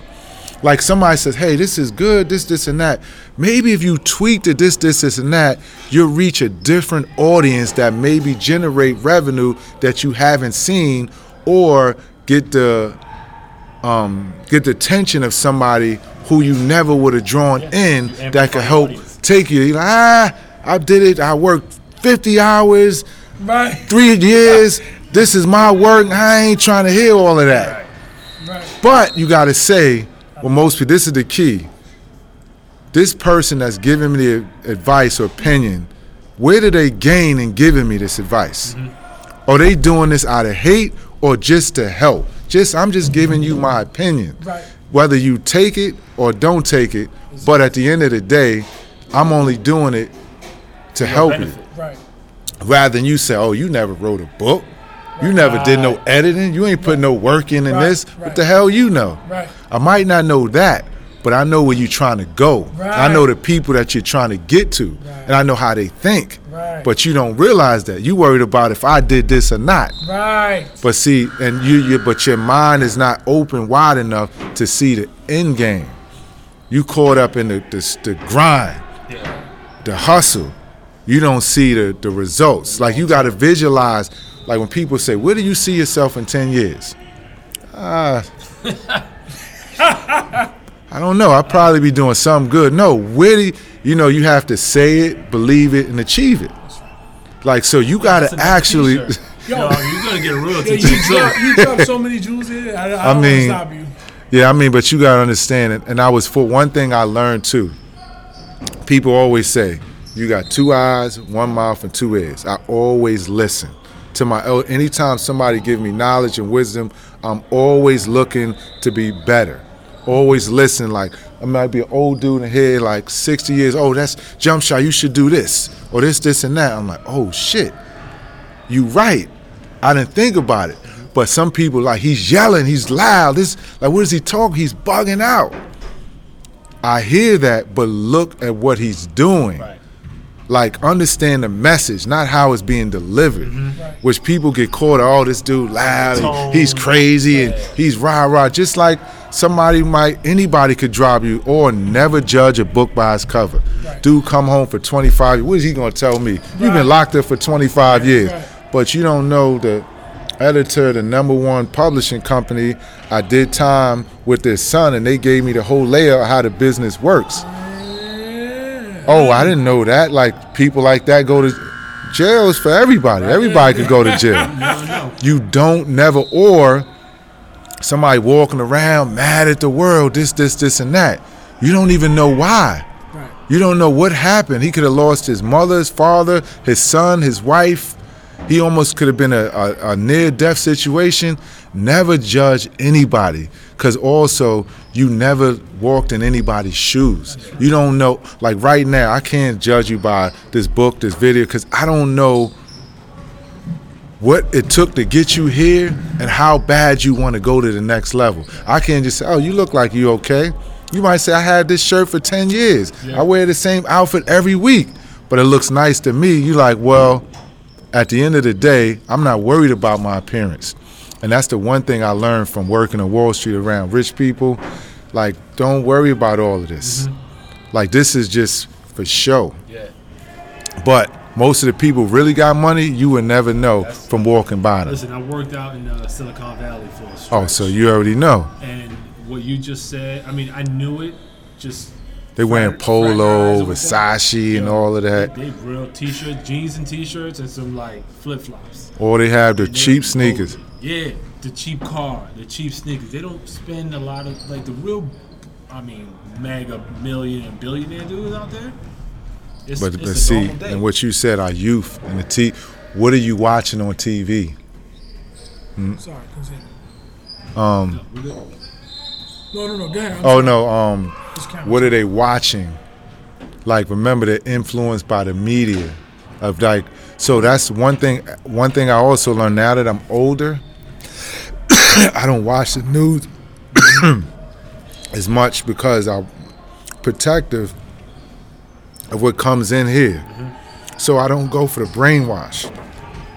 Like I believe the police brutality and all this stuff going on in America, but they they want to brainwash you to make you scared and fearful. Mm-hmm. Like people like, oh, I ain't going to the hood. That's right. Yeah. I'm not going over there. Like it's crazy over there. Yeah. They killing people. All right, one person might have got killed in the last month. People die all the time. But if you look nervous, you walking like Oh, you can tell. They're like, oh yeah, yeah, all right, he nervous. But if you just going about your business and whatever, like you just going from here to there, they don't know what's going on. They don't know if you crazy, you got whatever on you that it could it could happen to them. So they're not gonna try you. You know, th- with that same, uh, so we, we grew up in, in the Bronx, New York City. Mm-hmm. We have cousins in Miami, Florida. And every year we go, I would take trips. Every year we'd sit down, round table, discuss, and they would ask me, like, yo, how was New York, man? Yo, how many gunshots do you hear? I'm like, damn, it's not bad? I haven't heard a gunshot. I'm thinking to myself. But you know it's But that's what that's on the news for them. Like, they always see But it's Miami's worse than New York. I have a Right. actually crazy thing is that you said it. I got more family in Miami than New York. Oh, really? I got family that's from Overtown oh. and by Liberty. And actually, I was just down there. My cousin was like, "Oh, I'm taking you to Pork N Beans, Liberty City, Overtown." I'm like, "Dad, this shit is fucked it's- up over here, when you say when you say your pops is from the south, is it Florida? South Carolina." Okay. Oh, So like my father's side originated from South Carolina. So what happened is my father and one or two of the brothers, they went north to New York, and the other ones went to Florida. Oh, okay. So like it's split. So he has like he's one of seven siblings. Okay. So a lot of them migrated to Florida, but the bulk, you know, the hub is South Carolina. Gotcha. But that southern mentality, you know, is different. Yeah. yeah. Yeah, it's a whole different ball. All right, look. Mm-hmm. I know you got things to do soon. We haven't hit the highlights yet, Mm-hmm. which is the notable time at UMass. Yes, man. I'm excited. I'm excited. When people hear Dana Dingle's Yes. name around the country, Thank you. I think it's synonymous with that '96 Yes. run that you guys Hell went yeah. on. But there were steps to get to that point. So, what happened when you walked through the door and you now you're back at the lower lower rung of of those around you on the team? Oh, you talking about from freshman year UMass? Yes. So like when I came in my freshman year, UMass had just made the NCAA tournament for the first time in who knows when, mm-hmm. and they lost in the final 16, I think, to Kentucky or somebody. But so now they got a little bit of buzz. So now they're like, oh, okay, we we headed in the right direction. We got it. We made So it This is the year before you. before I got there. Yeah. So now the energy now, people are starting to like you know have expectations from the basketball team. You know they finally beat Temple the first time ever. So now when I'm walking in, like you know people like yeah yeah the basketball, you know we're gonna be good man. We love you guys. I'm like wow like it's like this up here. so and I'm like oh okay you walking around first day of school come in, checking the dorms, and girls working out like you such and such. You on the team, right? Oh, they doing they, they doing their. Uh, So I'm like, wait a minute, how you? I know everybody on the team. Trust me, we know what's coming in and what's leaving. Wait, you was in Southwest. I was in Southwest. What, what building?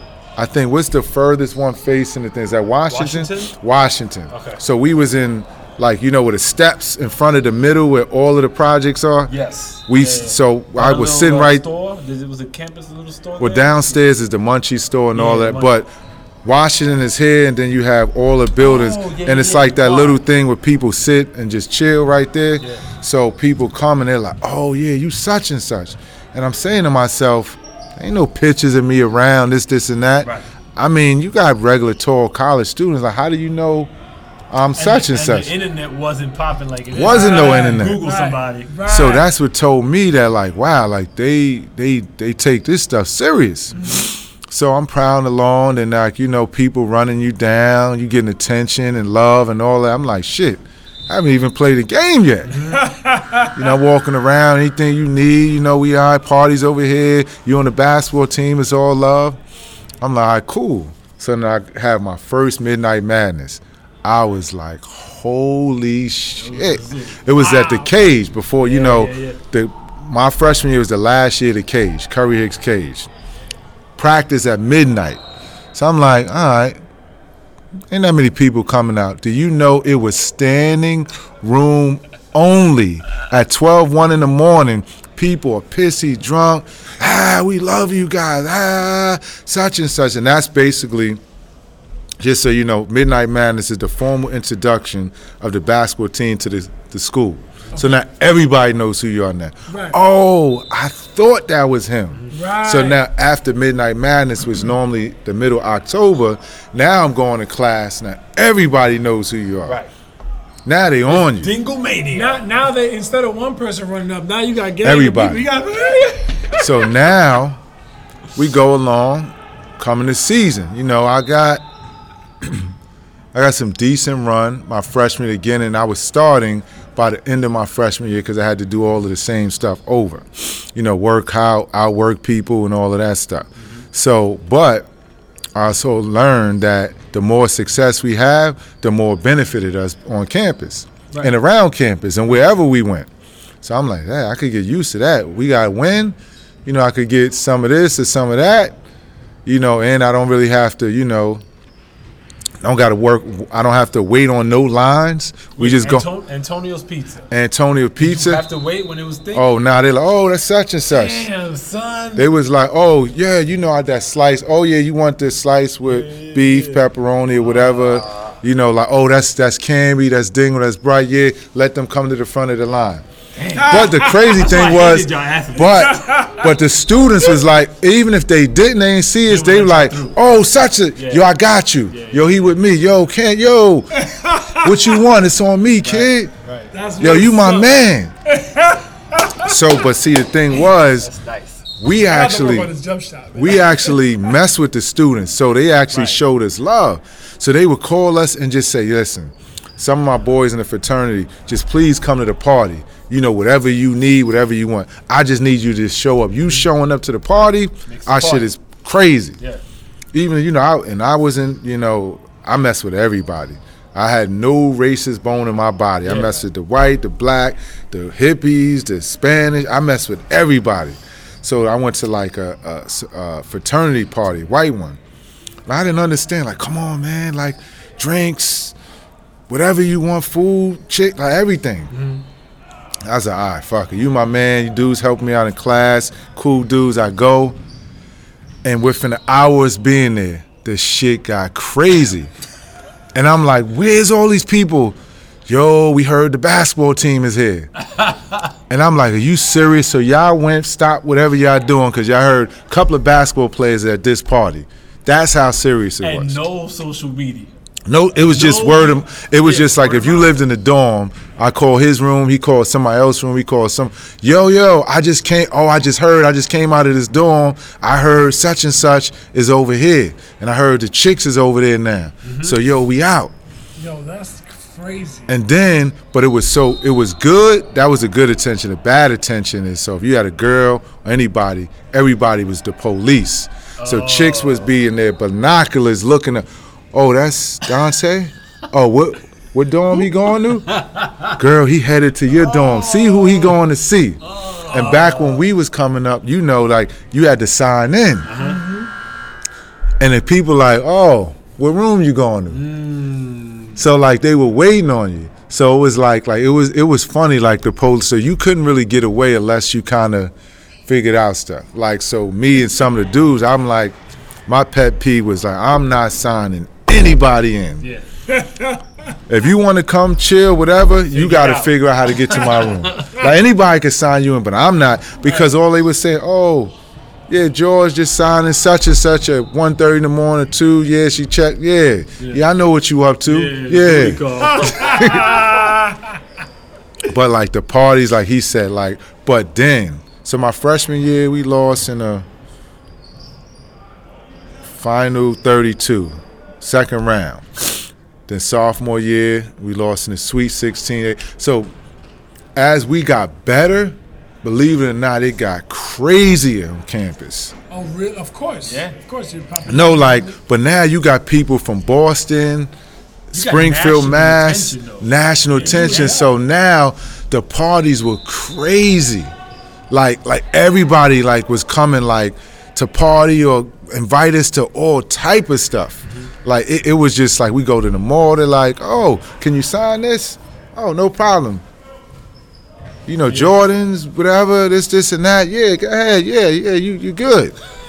Did you get to sign body parts? Did people get crazy? chicks, some chicks. Oh, could you? Oh my God! I might It's on my hand. I'm never gonna wash it.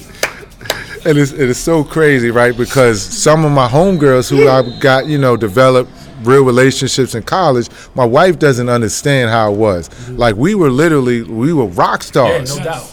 Like you would understand. So like, even so, like right now, even when I still go back to a game, or like I went to like a function, I'm in the garden, like they were like, oh my god, like somebody forty some years old, that's Dana Dingle. Yeah, I'm telling you, bro. Oh my god, and my wife is like, what's wrong with these wife? You know this, Yeah, yeah, yeah. and I'm like, it was different. Like like you don't understand, it was different. Yo, let me let me just tell you real fast. So I mentioned this to you off air. Like, I, it's funny now, especially that, that your brother went to St. Dominic, right? So like, mm-hmm. the the the transition from school to school to school, your path, I I mimicked it from high school to college. Mm-hmm. You were a big influence, and I had never met you, right? And so just the legend of Dana. Mm-hmm. When I walked through those doors, you and Orlando were the, the two biggest names that kind of rung. And again, hadn't met either one of you guys. Mm-hmm. But I was like, yo, all right, damn, I'm here. I hear these names. And I'm thinking, you know, as soon as I walk through the door in St. Raymond, I'm like, all right, I know I want to go to college. Mm-hmm. And I start thinking, all right, where am I going to go to college? And I start hearing your names. And then I start hearing all about the, you know, the run to, to the Final Four. And I'm like, yo, and then I'm like, yo, but Dana's from right here. Like, that's crazy. Yes, I want, yes, uh, UMass is on my list, right? And so you influence somebody like me again. didn't grow up playing competitive basketball like you did, Mm-hmm. uh, but was a big fan of the sport forever. But you influenced heavily my decision to attend, and ultimately, what what kind of broke the camel's back to an extent was Kit Reimer. So I visited Kit, and my brother told Mm-hmm. And y'all got to see what it. See, you know what Yeah. people didn't realize? Oh, it's a small college town. It's just a. It's a school. A college town is different. You figure, ah, you know, it's quiet, not much going on.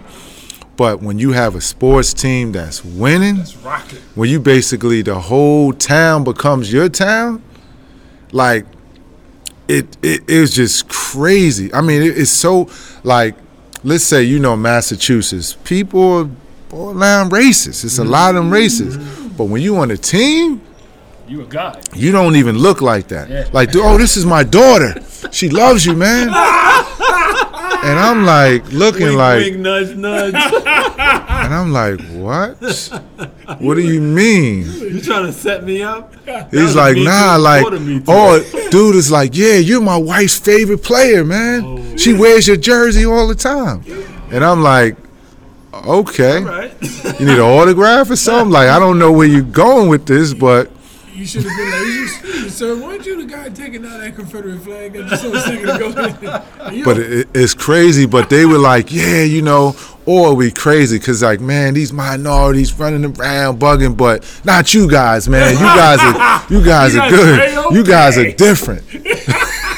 I'm like, oh, so I'm not what? but um, so but that that also allowed us to be looked at and treated differently than the regular minorities on on on campus. But also, it also allowed me to pull some of those guys in to some of the environments or parties or stuff I was able to get into that guys who weren't on the team couldn't get into. Mm-hmm. So let's say I went to a party or somewhere. I walked in first time. Oh, now this is my cousin. He on the team. He he just doesn't get. He's a walk on with. Oh yeah yeah, come in, mm. no problem. And so and then like you guys, acts like my boy E Jones and other guys who would come down to visit me, and they would see like you. A whole nother world. Like I have a buddy, Alex Perez, who went to St. Raymond's, who went to St. John's. He was tight with Charles Clark. This dude was in UMass every weekend. and he'll tell like the guys in my fans, he's like, yo, it was crazy, it was nuts. I was basically getting like people thought I went here, but I benefited from all the dudes on the team. So like because so like let's say you guys came, oh yeah, all right, you good, what you like? Yeah, you know, I'm trying to get busy or get right, or whatever. All right, come with me to this party. This my man from New York. This my boy, childhood friend. We brothers. This, this, and that. You got to show him love. This, this, and that. Like, oh my God! Like, that's your friend. And they go the world. And the guys, so the guys that keep trying to come up, like, yo, I'm like, yo, I can't keep. Like, I have a single. Like my freshman year, I didn't have a single, so they're like, yo, I could just stay in your room, kid. Like, yo, it's way more popping here. and you know how many people would stay at UMass that didn't go there? Yeah, tons. Like guys were living there the whole semester and didn't go to school. Yeah, I, I knew a few. And then it was so crazy, and then guys is like, man, this this is crazy. It's number and then the summertime come, the horseshoe and all of that. Where now you know guys is coming out and the big parties, the funkathon, jeans and t-shirt. You had the summer, uh, the the concert, spring concert, and it was just like, but that the the success of the basketball team just drove so many people to Amherst that would have never even heard of Amherst, and it was just crazy. And it was it was a lovely time and like is the best times of my life. And I didn't put it like this. It's so crazy. And I told my friends in Mass. Also, you would know we were good at a time when the Celtics were bad. Mm-hmm. So I would go in Mass. Everybody knew the the every starter five. They knew me and the other four. Everywhere in Massachusetts, they knew all of the starter five's full name. And we would go to clubs, and the dudes in the Celtics had to wait on the line, and they would we would go straight Get in. here. No bullshit. But we were number one in the nation, so Yeah. we were basically represented the whole state of Massachusetts Pro team. we was like the dudes. So they was like, yo, y'all letting these dudes in? they're like, oh yeah, yeah, yeah, that's such and such. It's like, the University of Miami football team. Back the U back then. Yeah. Like yes. Like anywhere you went in the mall, oh no no, come any store, like like everybody just wanted to be a part of you, shake your hand, take a picture, get an autograph. But it was like real love, like you was somebody like like their kids' kids, they love you. Like this, it was just unbelievable. I have a question regarding that, right? Um, I guess it didn't work for you because your success, like, you've incrementally succeeded more and more. Like you, you outdid your, your statistics previous years. My question is, how, how did that not impact you negatively? Like you were partying more, right? You had more success. You had this. Your ego was probably through the roof. Like how the hell did you sustain your court productivity? Keep that focus. Although you Michael Jackson. Because one thing I learned, you got to put in the work first. Mm. No matter what you do, you could always not. You could have fun and do whatever you're doing, but you got to put the work in first. So before, like, so let's say I was partying 12, 1 to 3, 4, 5 in the morning. After practice, I might have went to the gym from 9 to 11 to get two hours of shots up and work. So I knew, okay, I got my 500 shots up. I did my 500 push-ups or whatever. I did the work. So now I could have some fun. I get it. But most people are lazy. But that, as long as you did the work, you know, my body was still fine because I did the work. It's like, all right, as long as I had a decent amount of sleep and I worked and worked, but I, I was always humble. And I was always taught to treat everybody the same. Mm-hmm. Don't never act like you're better than anybody. And that's the, the re- actually, honestly, the reason why I've been blessed and fortunate and have success in life is no matter where I've been, everybody say I'm the same person. If it's a little kid or bum or whatever, I'm respectful. Hey, how are you? Nice. Like I never act like I'm better than anybody. That's so. And that's why I'm able to still be blessed and fortunate and have success because you never know. Because even when I come down, I never s- stomped on anybody on my way up. Mm-hmm. And I was taught when you raise up, when you go high, you try to help people. If I'm in position, I told my dudes, we all gonna eat. Mm-hmm. If I'm in position to eat, and that's what everybody taught me too, like all my mentors, any great person of success, your true success is measured when you're able to help other people become successful. Not how successful you are, how much I mean, how many people have you helped Yes. become successful Yes. because of the position that you're in? So, so one thing about that, and, and that's the most admirable thing. That's one of my principles in life. Mm-hmm. It's there's a difference between you helping somebody become successful by giving them something versus putting them in a position for them to earn. that Mm-hmm. opportunity. So, difference being, uh, let's say I don't know. Let's say you made it to the NBA or whatever. You went pro overseas, right? Correct. So let's say you know you're the man in the Dominican Republic when you played, right? And then Mm-hmm. you getting commercial, you know, to do ads or whatever locally. One of your mans maybe back home is like, "Yo, I'm I studied marketing. I would love to help you with that." You give him an opportunity to like be on your team to facilitate him. those things. right? Correct. So like those are some, but he's got to work. And that's the way what I said. Long as I know you put the work in and you're capable, but I also know, you know, you only get one chance Yes. for a first impression. Yes, And my name is on this. that's even more.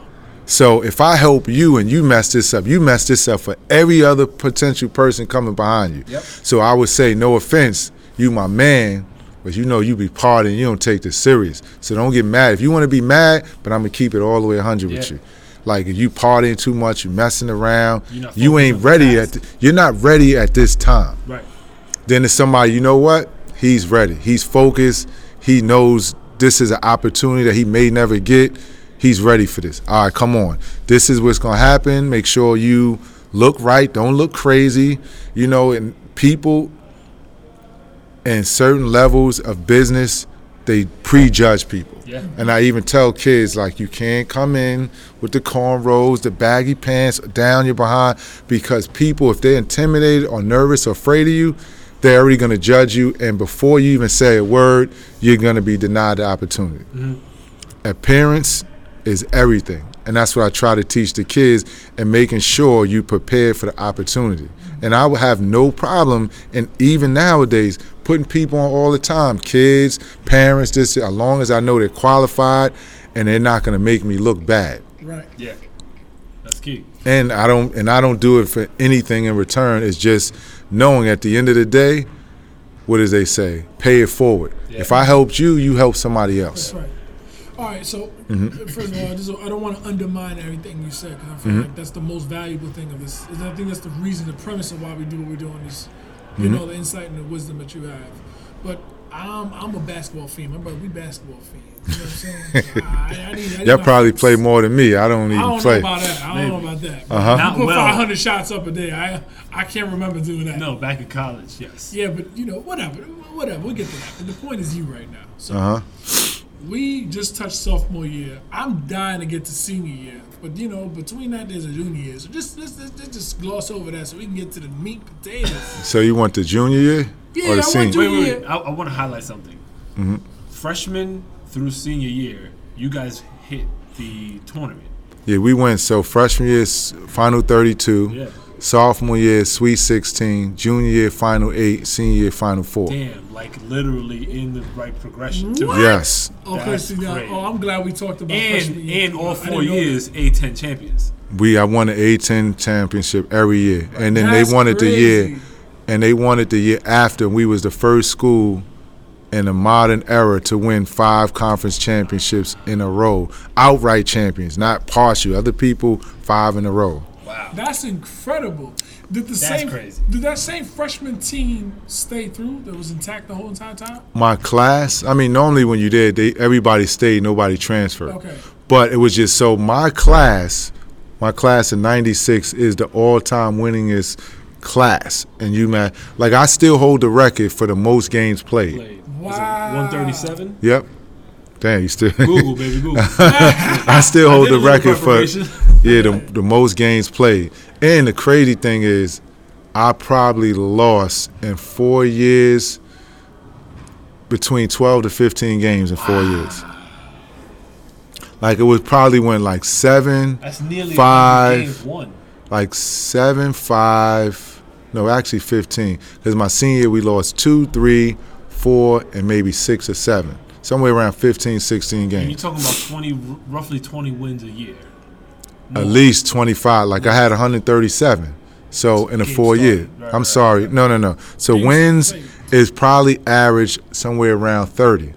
A So a season. Because we was like 35, 32, 29, 27, somewhere around there. You over That's incredible. This is a, a, a, a, per, a pers- excuse me, a personal question. Mm-hmm. Who would you say? Who would you describe yourself as, as far as the team? Like, were you the, the heart and soul? Were you the? I was, um, Yeah. all around player. I think every year my role changed, but most people would know me as the guy that was gonna get whatever done. So I kind of like was a glue guy, but a guy that whatever the situation was that I had, like we had to get a stop, we had to get a rebound, had to get a bucket, we had to lock down this guy. Like whatever the, the hardest task was, I was put on. I, I just remember as a, as a child, like watching you play. I, I Mm-hmm. mean, again, I'm. First of all, your name just sounded dope. It rhymed Mm-hmm. You know, it was like a rap song, like Dana Dingle. It just sounded like it just it popped that shit. Yeah, that's what they used to call Dana Dane with fame, was rapper Dana course. Dane. Yeah. Dana Dane. yeah. Anyway, um, so. I, that stung like that right away. That, that that struck a, something on me.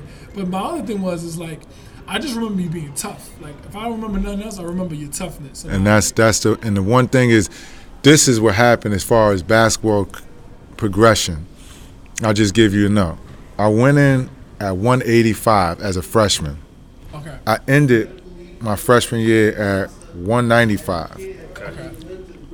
now this is where i went the biggest transformation in my body what everybody started knowing me for i came back 200 from 195 to like 215 Right. all muscle, shredded. Like everybody thought I was on steroids. Right. So just imagine coming back, 20 pounds of muscle, and mostly it's all here, Upper body. upper body, shoulders, back, arms, legs, and I was just look like just shredded. So now, and when I'm hitting dudes, like oh, oh, and then now I'm benching like you know a couple of hundred. Like I think My junior I was like over 325 or whatever. Now I'm like, I became by my junior year, I was the strongest on the team. Oh wow. I didn't weigh the most on the team, but now, so I'm like, now once that happened, it just the confidence became it was different. What made you do like that, that grand transformation? Well, as a yourself? freshman year, dudes was throwing me around, grabbing me, running me off the screens. I was hurting, I was skinny, and I was like, you know what? I got it. Dudes ain't gonna be pushing me around again. Like remember, every year I told you. So freshman year, I used to get pushed around, bumped, held, and you know, you getting all of that physical contact at 185, 6'5", you know, I couldn't. My body wasn't built like that. Mm-hmm. So the biggest thing the coach is like, you got to get stronger. But they don't know. Like me, I'm gonna take it all the way to the next level. They didn't say like, God damn, what you? They're like, what you on? We said ten pounds. Yeah. I was like, shit. I, ain't nobody pushing me around the rest of the in, in college basketball. It's not happening no more. So before I forget, we're Mm-hmm. gonna have to write down that regimen and sell that online as, as a Dana Dingle program because whatever the fuck that was, Now, I work, I I've work hard, bro. like. I work. I was lifting four or five times a week, like all natural. Like I was work like, like when I was in the gym, people was outside having fun. Mm. Like I worked my behind off, but and that and that basically kept the progression going forward. You know, and that's one thing I'm able to give back and teach. Like perfect example, off topic, right? So my son was little, skinny, freshman. Then after sophomore year, people like, yo, what you got your son on steroids or something? I said, nah. I, you want to get bigger? You want to get? We gonna work. Right. So I, we know we used to calisthenics. We was on pull ups, push up, dips, and it just shredded him up to the points where people like, yo, he's a grown man. yo, I saw I saw the documentary that they did, that little ten minute joint that's on YouTube about y'all. Uh huh. Yo, your son looks shredded, b. He's like Brown. 190, 6'3", 190 with no body fat. Yo, he looked like yo. How old I was. He he's just not- turned 18. That's crazy. That's Now a you grown gotta man. see. That's by- a man. wh- whoever Oh, you seen- You gotta see the documentary on YouTube. Just search Dana. It's Dingle. another kid who's not didn't end up with the program. Everybody they say he's the strongest kid in high school basketball. Go to YouTube and put in the Irish Hulk. It's a kid named Okay. Aidan Igiehon. He's a top rated player in New York. Okay. He goes to school out here. And he him and my son, I trained both of them from the basic, basic core, their whole core, everything. And now they took it to another level. I knew when my son gets on the bars and he could put 45 or weight vests and all, like, you got me now. Mm. Like, he, he, but I was able to teach and help him develop that work ethic. But, so but the thing is, it's like, why not give it back? Like, what am I going to use with all this knowledge and information? Just, but some people, like, you hear another saying, some of the the best information or the richest people are where? in books. the richest I'm people. thinking. Some of the richest information and some of the um the smartest people or ideas are where do they lie right now? in the library. Oh no, no, in the cemetery. There you go. Yep. Uh, yep. Come on, man. Come on, man. that's good. So like they say, I'm gonna take all this money with me. You're gonna take it to the grave. Or I'm, gonna, I'm I got this secret. I'm gonna keep it. I ain't gonna let you know. I made a billion dollars, but I don't want nobody to know. Like why are you gonna hold on to that information? Like you can't take it, you know. But a lot of people might have could have you know all of this stuff. They take it to the grave with them. That's real. They don't give it back. But you know, and in, in your case, like now that you have a son, you gave all that information to. It lives on, man. Your Yes. legacy lives on. Well, he's got three kids. I'm sorry. I'm speaking just because of Yeah, your, 'cause your of My son. Uh-huh. know, but I'm not saying you don't do that for your daughters. I'm just saying, you know, you give, you give, and it continues, man. That continues. You know. Like, and one thing I told him as a father for me, my father told me, you want to give your kids or give them a better life than the life you had. So I told him, you got to take this to another level. You grew up in the suburbs, a house, two family home, you doing well. Now you got to go to another level. So I'm like, but now, you know, he's going to UPenn. Oh, okay. So I'm like, now, you know, you got a chance Wow. to take. I could only take this family and this legacy, but so far. But you a basketball player going to UPenn, the Wharton, the number one business school. better. Now you got to take this shit to the next level. Yeah, buddy. You got to take this. This now you in position to beat me and your mom's knock us out of the box, and create a real legacy for this family.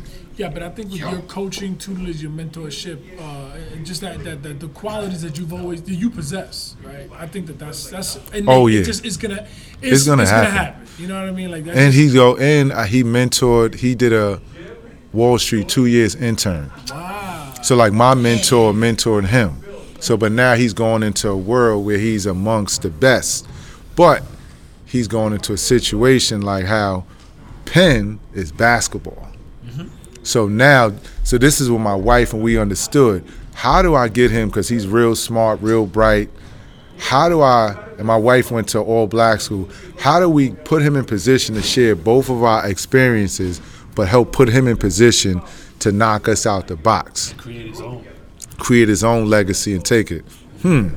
But remember, I came from a basketball school Right. where the basketball team is the big man on campus. So now, okay, so Penn was number one business school in the country, which you'll have most success, and it's a basketball school with rich tradition in a basketball city. So I'm like, wow. So he gets the best of the both worlds. Then he's rubbing elbows with all of the people who make all of the main decisions in life Network. That network. So now the Ivy network is real. Mm-hmm. So, but mo- everybody's like, why would you send your son to an Ivy League? So you worried about right now, the next year or two. You got to look the next thirty years. the life beyond basketball. Was There that you his go. choice? Was that, So he didn't understand. But my wife, I was like, cause he know he's around me. He knows our politic, our network. You gotta prepare, like I tell you guys, the long game. Basketball, the ball is gonna start bouncing at some point. Right. If you if you're phenomenal, elite, elite, elite, best case scenario, 35. Yeah. If you Kobe, LeBron, or one of them Vince, maybe 38. That's rare. Right. But the average, most people might be done by 30. Right. That's not even half your life. What happens now? What do you do? But do you understand if you're in position where you have a network with you, that now you're in position to win? Like most of us, we're not in position to win. So unless you got to understand the rules and understand the game. Once you understand, like you know, my father said, when you know better, you do better. Right. So now that I know and I understand, like, hmm, like he had St. Louis, St. Bonnie's, UPenn, all the Ivy Leagues except for Harvard. So I said, hmm, she go to A10 basketball school, good, have a pretty good career. But after that, what happens? He could be okay, have a good job, make some money, or he can go to basketball school with a great coach amongst the best businessmen in the world and be something else. He could be everybody's boss. That's right. And that's why I said, listen. And he told me, you know, I want to create generational wealth and Your this is this? Yeah, so I was like, Did so he, did he understand what he so when he said that, I said, "This right now." Once you said, that, I said, "You answered your question for yourself." Boom. Like, cause he really in his head, it was really Penn or Princeton, Ah, okay. but Princeton took somebody else before he could commit or go on a visit. So then I said, "We ain't even." You already answered your own question. Yeah. That's amazing, man. You answered your own Yo, question. how proud are you? Yeah, I was just Oh man, say, that's probably one of the the most proudest times in my life to see that him being put in position to be successful in life. But the great thing is it's like the way I move, most people who are not educated don't understand Yeah. what he's walking into. that chess move. They don't get it. Yeah, but you know what? uh, I mean, at the end of the day, it's not for them. It's not for them to understand. You know, you you you, you building your own legacy. It, you're right. It's not for them, but hopefully this even serves as a small nugget of education for them to understand because it may not be clear now. yes. When, when your son's name is Jordan, right? Yes. When Jordan is 33 years of age or somewhere with a bright career, like hopefully well on its way, hopefully a lot of people that he grew up because I'm sure you know him being your son. There's a certain level of pressure It was for him. right? Yeah. And so uh, you you assume coming around him and maybe one of his you know his peers, you should be on your way to being like your dad, you know, ball wise or better. That's kind of I think the general consensus probably. Right. Him going on this ride, granted, satisfying the basketball need that he inherently has, mm-hmm. but then moving in a direction where the economic feasibility of something grander is possible.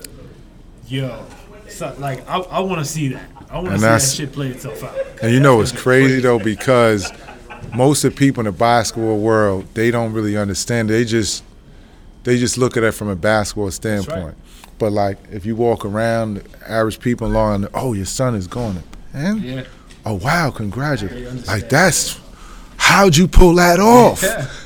yeah, it's true. How'd you pull that off? But also, also be, I, I don't know. I don't know you personally, but I'm getting to know you. I mean, Mm-hmm. the world of Wall Street. I mean, There's a lot of there's a lot of uh, influences that I think brought upon this decision. Well, I learned a lot. Like I said, I, I I was able and fortunate to learn. Like again, I mean, I wasn't, I didn't hit a million dollars and nothing like make that type of money, but I was around a lot of them. I pay attention what schools they went to, where they trying to send their kids to, and why. Right. And they said, if you in position, if you once you get to the table, then it's on you. But you got to get to the, you got to get in that room where only certain people allowed to get in that room. Right. right. And once you get in that room, you arrive. Now it's up to you how That's how you. Uh, There you go. But unfortunately, in our world, we don't really get those opportunities. We just don't. Well, I mean, in your case, you you help cultivate and create that opportunity for your son. You help mold that opportunity for your son. Uh, you know. So, Yeah, well, he put the work in in the classroom Right. in the basketball, but it was a collective. e- But he For sure. understood what I was able to get through him is the mentality of hard work, of understanding how hard you have to work to become successful.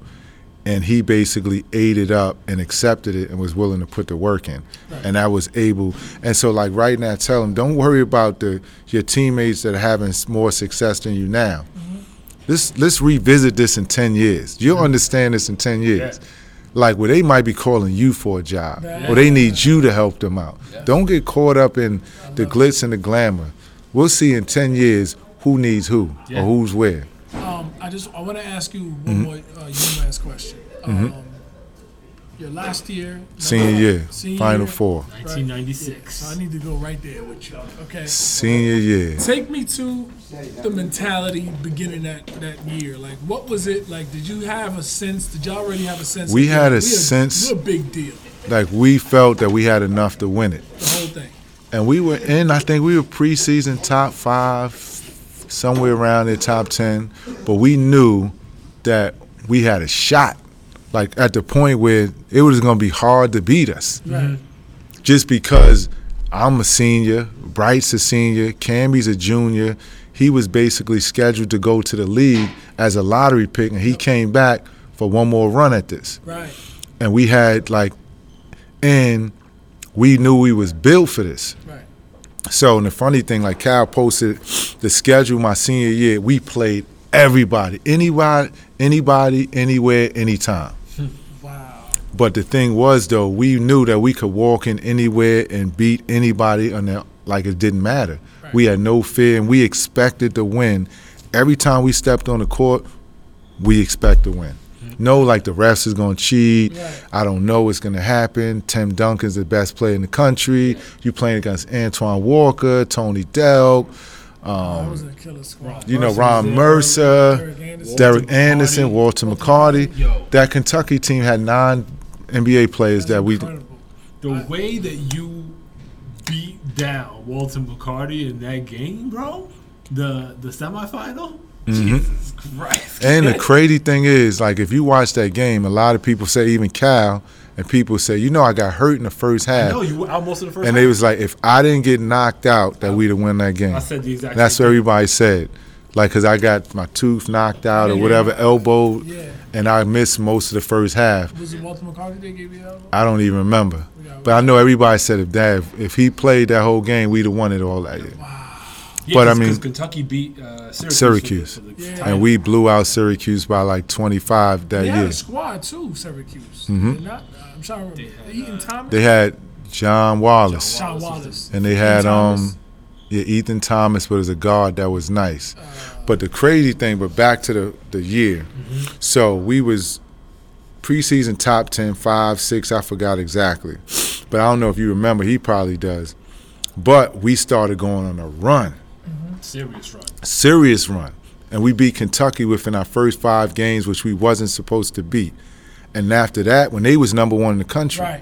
then once we we beat them convincingly, then we went on a run. I think we were thirty and zero, and they was talking about these guys might be the first team to go undefeated in college basketball since Indiana and whatever year it was. Yeah. Like it was, and that run was crazy. Now you think everybody in Massachusetts knew us? Every state we went state. to, every even NBA, everybody knew who we were. I mean, undefeated. The whole. Will they go down today? Oh, not today. Uh, maybe next game. Oh, will they go down today? Like it became where everybody was rooting against us. But it was those people like, yeah, that's my team. Like we had other people in other states like, um, that's my team. Like I'm meeting people like, where you from? Yeah, you yeah, yo, y'all was my team. Yeah. And that was like crazy. Like a little small college town that we was their favorite team. And they knew all of the players. So we was just rolling, winning, beating everybody. And then we lost our first game at home, which was my only loss in four years at home to GW. And I got hurt my shoulder, and we lost to GW. Then we recovered, won the conference tournament, got to the NCAA tournament, playing against all these guys: Steph Marbury, Allen Iverson, uh, Big Dog, um, all of these dudes. I mean, uh, what's his name? He played with the Knicks. They call him Junkyard Dog. He played for Georgia. Jerome Williams. Jerome, Yes. Jerome Williams. He was on that team. Iverson, Victor Page, Othello Harrington. Wow.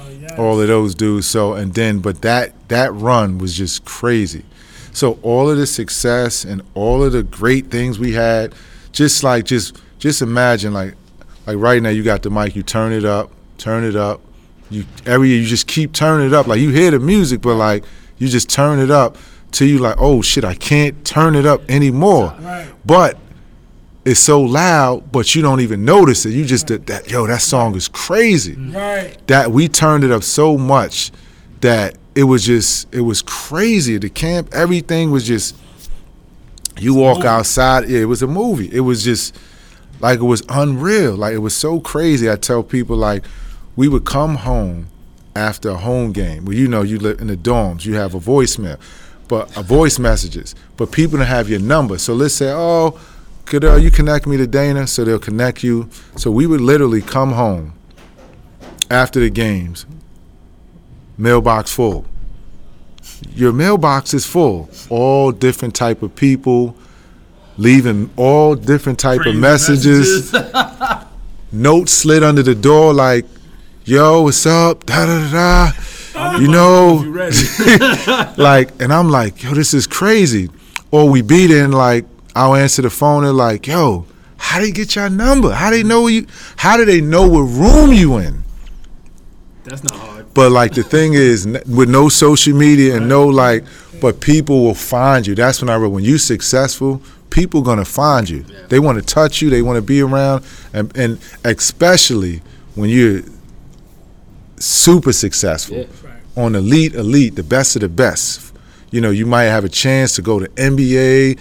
You playing a the best team in college basketball. Everybody wants to share those memories and say what like when you go to Jay Z on the run tour, like you just want to go to say, yo, I was there. Yeah. Yeah. I was there, son.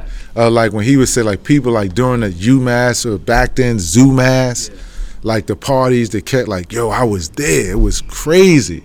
It's just like, and that's what it was like. It's like just think about going to your craziest party or some of the best events you've been to in your life. That's was every game was like that for a number of people. Like they were camping out for tickets preseason to like you had to like the tents. Like if you didn't sleep out overnight, you weren't getting no tickets. You wasn't getting in. And those are And those are student tickets. Student tickets, yes. like you're not really paying much, if anything at all. I don't think. Like, and people are like, like, man, like I would do anything to go to a game. You know, it it was it was, but it was so. But this the good thing is that during that time, we had so much success and we treated people right. No matter when I go down, it's always love. When I get there and the my oh such and such, Yeah. like it's just like, and that's why I told my wife because of success and way I treated people. If it never worked in New York or somehow I got crazy, they bombed New York, I know I could always go to Amherst and still live a good life and be okay. Probably even better over there. They I'm- treat you like royalty. I'm almost sure there's a tattoo somewhere on something that has your name on butt. it. I don't know about that, I but know yeah. you got to run, and, and we I know we're over time, but I, I don't want to a leave bit. Without talking mm-hmm. about what you got yourself into now. Okay. So the New York Lightning, and just kind of give us a sense of what that is and how you, how that. So out. New York Lightning, I got involved in the Long Island Lightning in 1999, 2000 season. It's my first year. I was still playing overseas. So it started because a friend of mine that was a Wall Street guy that I worked for, one of my mentors, Mark Fisher, that I started. And he asked me to start a team for his son who was like 10 years old. okay, And the only way to ensure that he would get playing time was to do his own team. okay, I said, "Oh, you my guy, whatever. Got no problem. Help you out."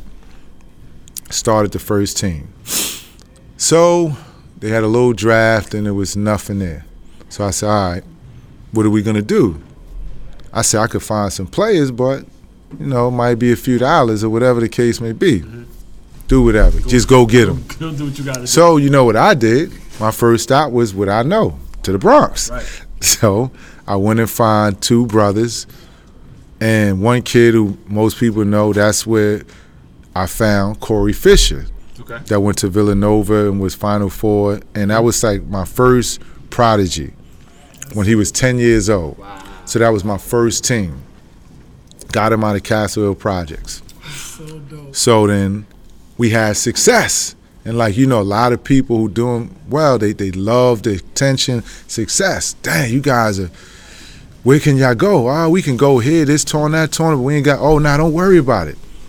We started so like at 10, 11, 12, we were traveling all over the country. Hmm. like everywhere. So then now they're like, wow. 14 under, you guys like OJ Mayo, Derrick Rose, Kyle Singer, Singler, who was it? Michael Beasley, um, James Harden was in that class. Like all of these top players is 2007. That's the year Corey graduated. These are all of the guys in his class. Kevin Love, OJ, Derrick Rose, Kyle Singler, Michael Beasley, Jerryd, Jerryd Bayless, James Harden, um, and I'm missing some dudes who's still in the league. Oh, Minnesota. I mean, what's the Jeff Teague? Like it was just that class turned out. So anyway, so he's like, wow, well, shit. I got a nephew who's around ten. His father wants to do a team. Do another team. This is this is my guy who Mark's yeah, his nephew. But he, you know, he, you know, he, you know, they, they, you know, they do pretty well. So they're like, um, right, do another team. I don't know. Well, shoot, you could still coach those guys and do that. All right, cool. Started another team. You were which- working in Wall Street at Yeah, I'm working, but that team actually started with my little brother. Okay. So no, I'm sorry. When Corey was in high school, I started the 10 and under and got my Daniels team, which was based on his nephew. Okay. And you know, he his father kind of help, you know sponsor the team. So I'm like, Dad, we got two teams. So Corey's brother was a year younger, so you know Corey and his brother Ivy got tight with um, you know my um, my guy. So they're like, well, how come I can't get a team? You know, like Corey and them, everybody. I ain't even playing that much. He's like, ah, give him a team. so we You do got a it. team. You got a team. You got a team. Yeah, so now we got three teams. And I'm like, yo, this costs a lot of money. Oh, don't worry about it. No, don't worry about them. Like, And you you're the the figurehead for all. Yeah, so yeah, coach. I'm the coach, or then I got I brought Shandu, my partner, who runs the program with me, when Corey and I was in seventh, eighth grade, and that's when I met my wife around that time Okay. as well. Well, she became part of the program. So I'm like, wow. But remember, I'm just doing this to help somebody. Yeah. Fun was nah, just hey, Something could help you, your kid. Yeah. All right, fuck it, we do a team. So we had success. Started nationally, everybody hearing about it. It's like, wow, these guys is good. Like, you got all these Division One talent, high level potential pros. Like, how'd you find these kids? Like, what are you doing? Well, you know, I know people. I'm respected. I can go wherever I need to, and people know me. So, all right, so we're winning. They're like, Dad, shit, y'all doing all of this, this well, business is good, everything. Hey, we're gonna give you X, Y, Z, and y'all just do your own program, Yeah. branch, like Dingle, whatever. Like, so we like, what? All right, cool. So now we have a full high school program. 15, 16, 17s. So now we're doing well, and I think the first time opportunity, I think Reebok, you know, sponsored us for a couple of years, the end of the 70, Sonny Vaccaro era. Oh, okay. Yeah. So, but during That's that he time. He was at Reebok at that his time. last time, Okay. because he was with Nike, Yeah. Adidas, and then he ended up in Reebok, which in the Sonny area that that was that was crazy. Mm-hmm. So now, now that we built and everybody know it was fully funded and we traveled everywhere. So the guys who were on other programs who were well known, Riverside Gauchos, we started getting those kids and we were better than those teams, mm. but we didn't have Nike or or Adidas. Right. So we just was consistently good, putting in five, six, seven kids a year going to college. So that was from like so my first graduating class was 2007 from high school. So then now comes we consistently doing this, putting dudes in, putting them in, holding our kids. So then now 2012 comes, and Nike's like, Gauchos not really good no more. They're not at the same as they used to be in Riverside. Ernie Lorch's passed away. They're not the same. Mm-hmm. New York basketball has fallen off, which wasn't the case. Right. It's they judge you by whoever the sponsored teams on the Nike circuit. Mm-hmm. So what happened was the two teams, Riverside Gauchos on the night, well, it was Metro Hawks then, weren't performing well. So they're like, well, you guys play ball, like you know, and um, we think it'll be in the best interest that we make changes. And at the time, I was like, ah, I didn't really know. Like now, you're trying to pull me all the way in. This wasn't what I was trying to do. Right. I started helping. So I'm like, man, but I understood what happened politically. If you didn't have the right team or the right people, the connections, you was Out. so I was like, well, Coach Cal just started at Memphis. Like, Cal, you know, I don't really call, ask you for much, you know, but these dudes won't let us in. Like, I got the players, but they won't let us in. Yeah. All right. Let me Make- make a couple phone calls. Yeah. so he said, you know, he did, Memphis was Adidas. Then the next year, they, would, they just started Nike. Okay. he made some calls, and then now they came to the games, and now they're like, all right, we really got to see, like you know, like wow, now they really good. Like mm-hmm. this is the direction we need to go. So that phone call to somebody, to somebody, to the bosses, they said, you know what, New York is a mess, but we know what you are, what you stand for, what you about, and you about development, tough kid, like you came up through this. We need the changing of the guard, which the change of the eras. So then that's how then now it's like, but we need you to represent New York, so y'all need to become New York Lightning. Got it. And that was the start of the brand New York Lightning in 2012. Okay. So now we got the stamp, Nike. So mm-hmm. then now it just changed everything. Like as far as everybody wants to play when the best circuit, we're sponsored, the gear, the product, playing against all the guys who going pro. And then now we basically, and continuing to win, we became one of the best programs in the country and always been one of the best programs in New York. And we always stayed in that discussion every year, the top two, three programs coming out of New York City. And now it's just something like it's a machine. Yeah. But also, the, essentially, we build our own brand. That's huge. And now that brand allows us to do everything else around it because everybody knows, oh wow, you guys in position to help kids to get to college or develop, train, work them out, or do all the different things that that I'm involved in now. That's so cool. Yo, I I only learned. Actually, I'm lying. I learned about the Lightning even Mm. before we met at St. Raymond a few Mhm. months ago, because I was taking my daughter. She was playing at a, with an AAU team, and we happened to come to Long Island, and I saw the New York Lightning. Long Island Lightning logo. Maybe it was Long Island Lightning. Yeah, But that's and that's what that's what this is. This But is the the maybe St. Anthony's. oh they had some of the games played at, at the thing. Okay. So what happened is the Long Island Lightning is a brand that stretches all around the country. Okay. So you have umbrellas within the brand, and we became an umbrella within the brand, which was Lightning Dingle, that eventually became New York Lightning with me and Shandu McNeil, and and that's basically when we separated ourselves and became everybody known as an elite program underneath the umbrella. which is where the EYBL. and that's we play in the EYBL league, which is the Nike League, the Elite Youth Basketball League, Okay. and that's what all our teams compete under, which is the the top grassroots league in the country. And a lot of people compare it. It's basically the NBA of grassroots. Forty teams spread out throughout the country. We would go four weeks and play. Um, four games a weekend, but you know who you're playing: the Lakers, Knicks, Celtics. Okay. So we'll go and play these four teams, and then we'll play these four teams, these four. So you know who you're playing at what time.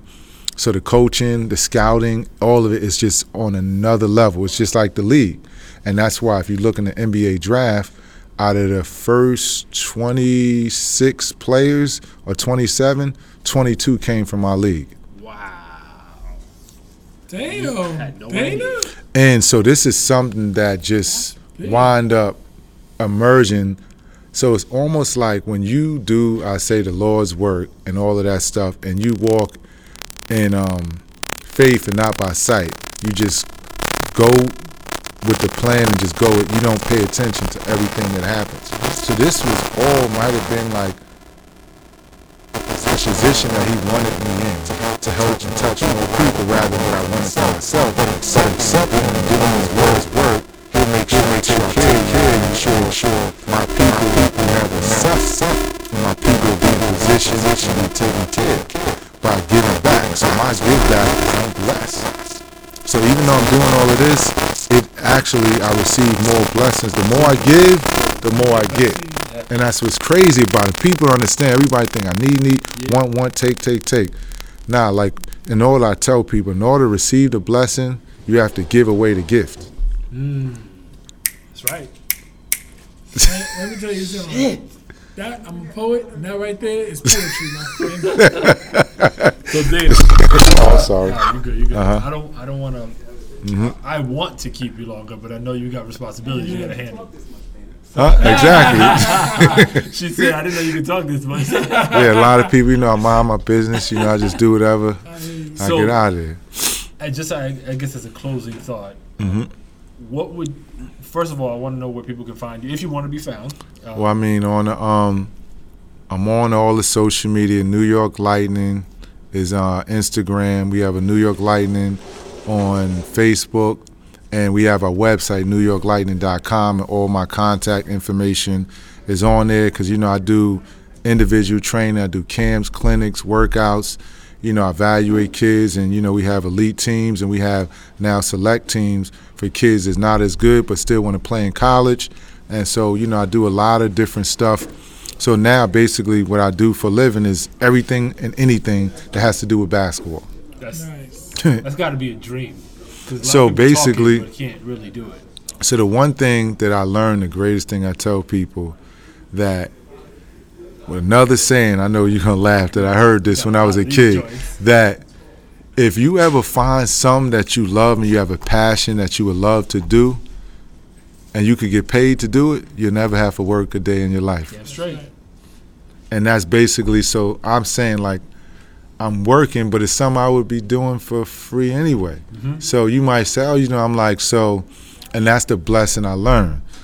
But something that you have a passion that you enjoy, So you never. So this stuff I don't consider work. So I could sit here and talk about basketball all day because I enjoy it. Yeah. I have a passion. This is just basketball. Right. You may look at it as a business. Oh, this you guys did this, this, this, and I'm like, it's basketball. basketball. Like y'all making this this little orange ball big deal. It's just a basketball. Goes in the hoop, and some people applaud and they happy, but at the end of the day, it's just a game. But you got to admit though, the feat, especially on your level, right? Mm-hmm. You guys were the, for all intents and purposes, the professional team, like the the pro team of Massachusetts for Correct. a period of time, right?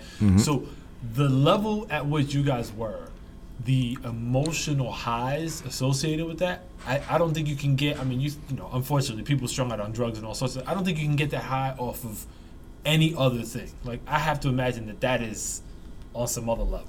the one thing the feeling like even I teach my kids, which is hard to mimic, is when you walk in the arena or packed gym and Oh. you feel that energy. Energy. It's just like you would never understand until you was in it. Like, but Man, not only you feel it, the go- right now is turning. but you gotta perform. Yeah, that's On Every- top of that, Not only is everybody in the arena watching you, everybody on TV is watching. Yo, I'm watching the mm-hmm. game tonight. You better show up. I got money on this game. like you represent the hood, you represent New York, you represent the Bronx. Like you can't looking crazy against these dudes in Chicago or L.A. or whatever. Y'all better, sh- you better Show show, up. So now it's like the pressure. Everybody like, yo, or you can't come back to the block.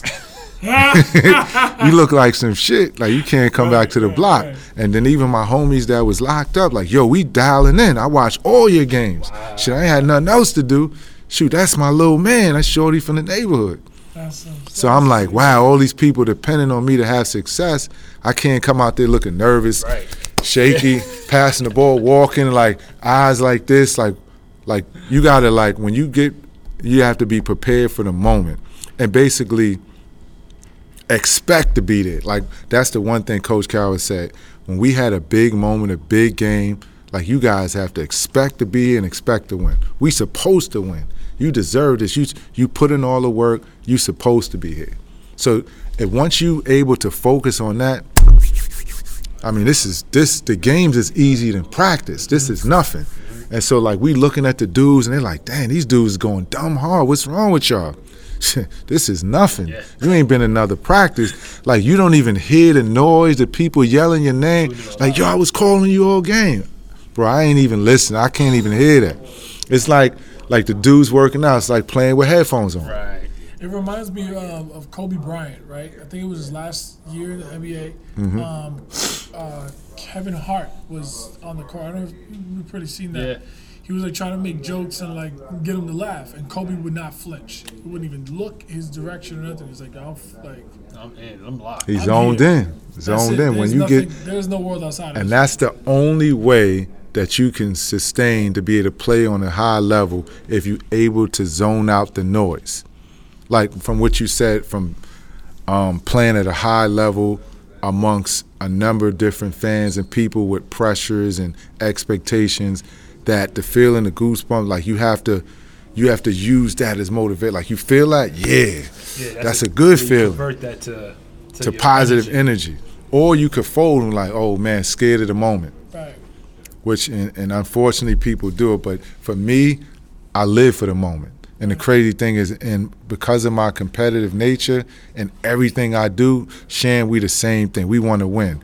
We playing in the Peach Jam, which is the biggest tournament on the high school grassroots. We trying to win the championships. Every college coach in America, like you can't tell me that It's all good. Stop. It's all right. you can't tell me that I'm not playing. And sometimes I forget, and I'm telling the kids, we get high. Yeah, let's go to. Like, son, y'all not even. Y'all not. Yeah, damn, you right. We not playing. I get it twisted. sometimes we get caught up, and then Charles like, yo, listen. And like we'll tell, we can't want it more than you. Like we're so like hyped. Yeah, we going to the jam. Like we trying to get this this chip. And the kids don't understand. Like why y'all so like y'all don't know what this feels like. Like, and that's the difference. Nowadays, kids don't have that same energy. They don't. They don't feel like like y'all know what y'all playing for. Right. You know every college coach that you dream about is gonna be there.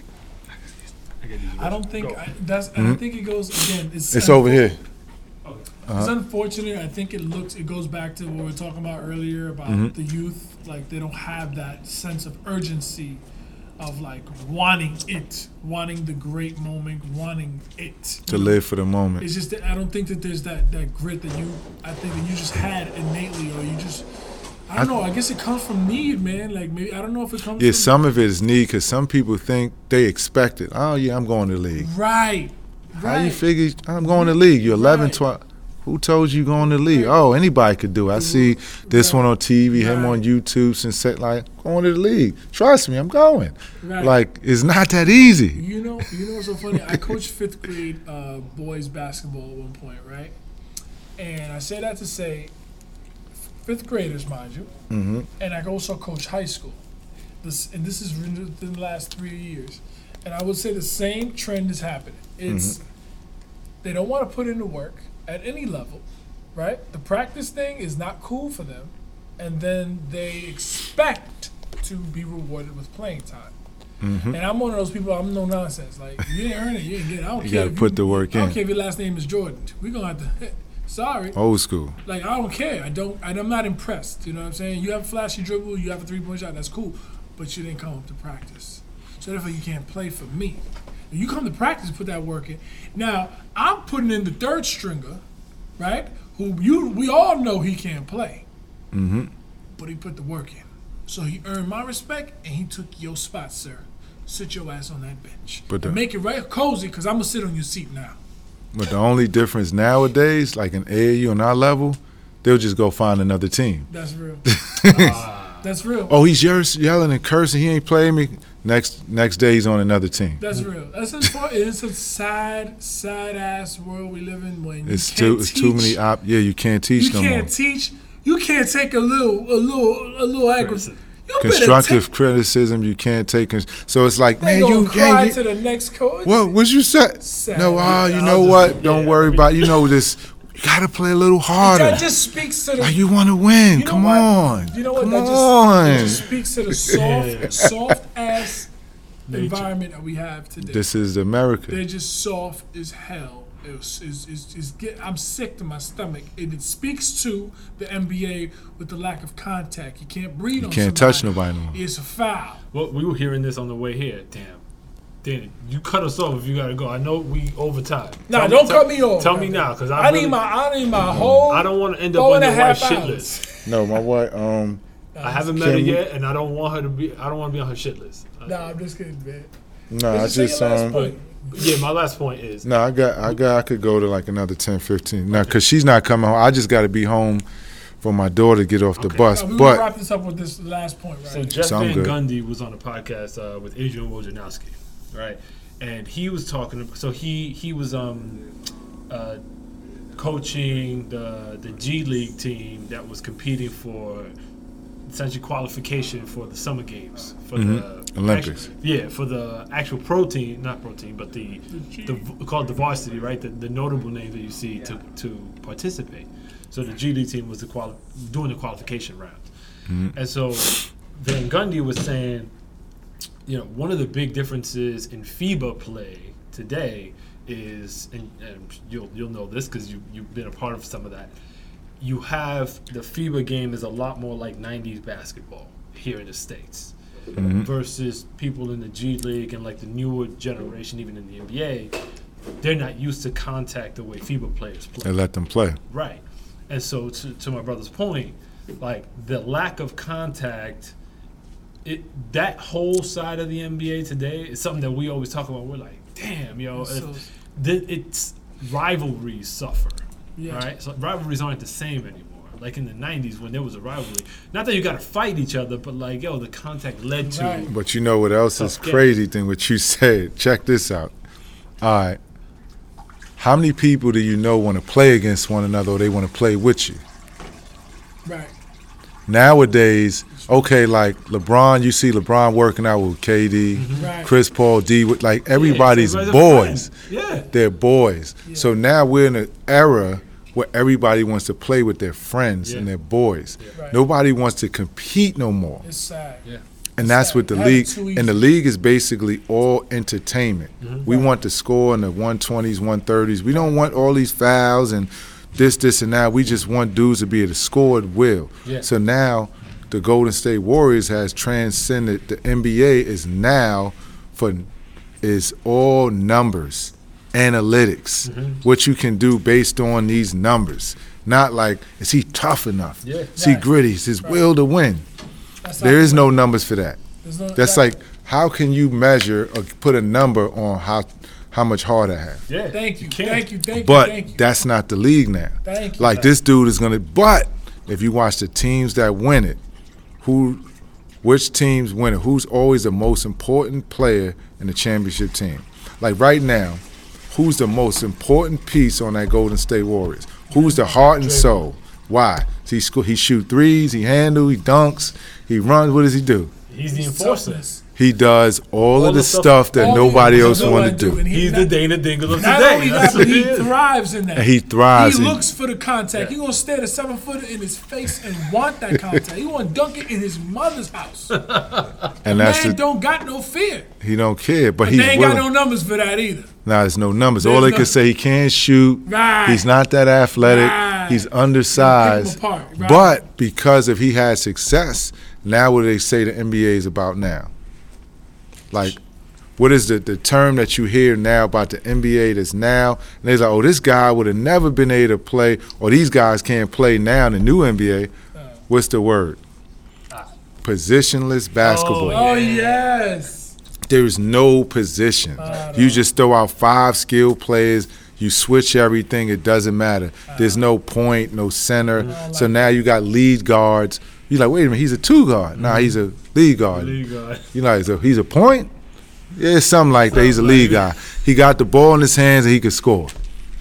It's confusing. It's confusing. I I think I I just want to end, end with this point real quick because we could talk about the NBA. By the way, I think we should have him back on the show one time, one day. Mm-hmm. I hope you will commit to having another We- episode with us because As long There's as I so got the much time, I don't mind. as long so as we much don't I- get him on, in trouble with his wife, Yeah, we're yeah, good. yeah. As long as it's at this time, Yeah. like, and it's not like Bro, on we a time. Don't worry. Yeah, yeah, We'll no, because happen. once she get home and the family, because my kids is at school, and Oh, okay, no because of my schedule, I'm able to do this. Because you know, because I start normally around four-ish. Okay. That's why I go home, make sure they okay, then I come back here.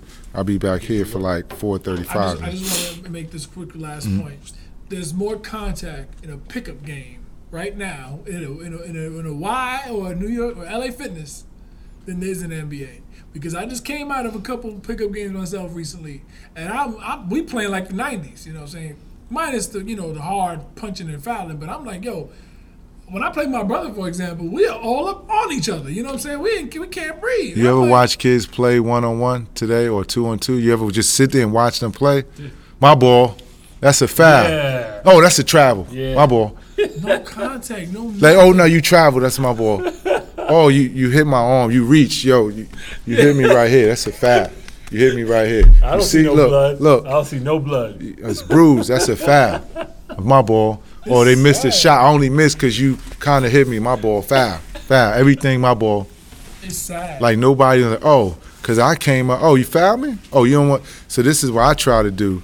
Defense makes the calls. Oh, no foul. All right, no problem. Cool. I'm cool with that. You sure it's no foul? Right. All right. So now when you laid up and you get clothesline, don't say anything. Right now we even. Now we could go back and forth, or now you're gonna start respecting one oh, another. Oh, so You know what? That foul. was a foul. All right, my ah, bad. like Dana Dingle has literally, ladies and gentlemen, answered the question of why and how that game's gonna change back to some real men. Shit. Thank you, Dana Dingle. Yo, Dana, thank you so much. Thank you so much Uh-huh. for your time. no We problem. appreciate it. This has been phenomenal. Phenomenal. So yeah, that's it. I think we're good. Anything else you want to say? Any parting words? Uh, no, I thank you guys for allowing me to come on the show and, you know, give some opinions and hopefully drop some knowledge and, you know, help some kids and help some people out there and, you know, reflection of my past and my history and hopefully somebody can take from that and that can maybe help them later or it could be somebody that has nothing to do with basketball that can learn from a basketball experience how it could shape your life to you know become or do positive things and you know to always try to help others and always give back and don't be selfish and keep stuff to yourself That's it. Peace. Thank you.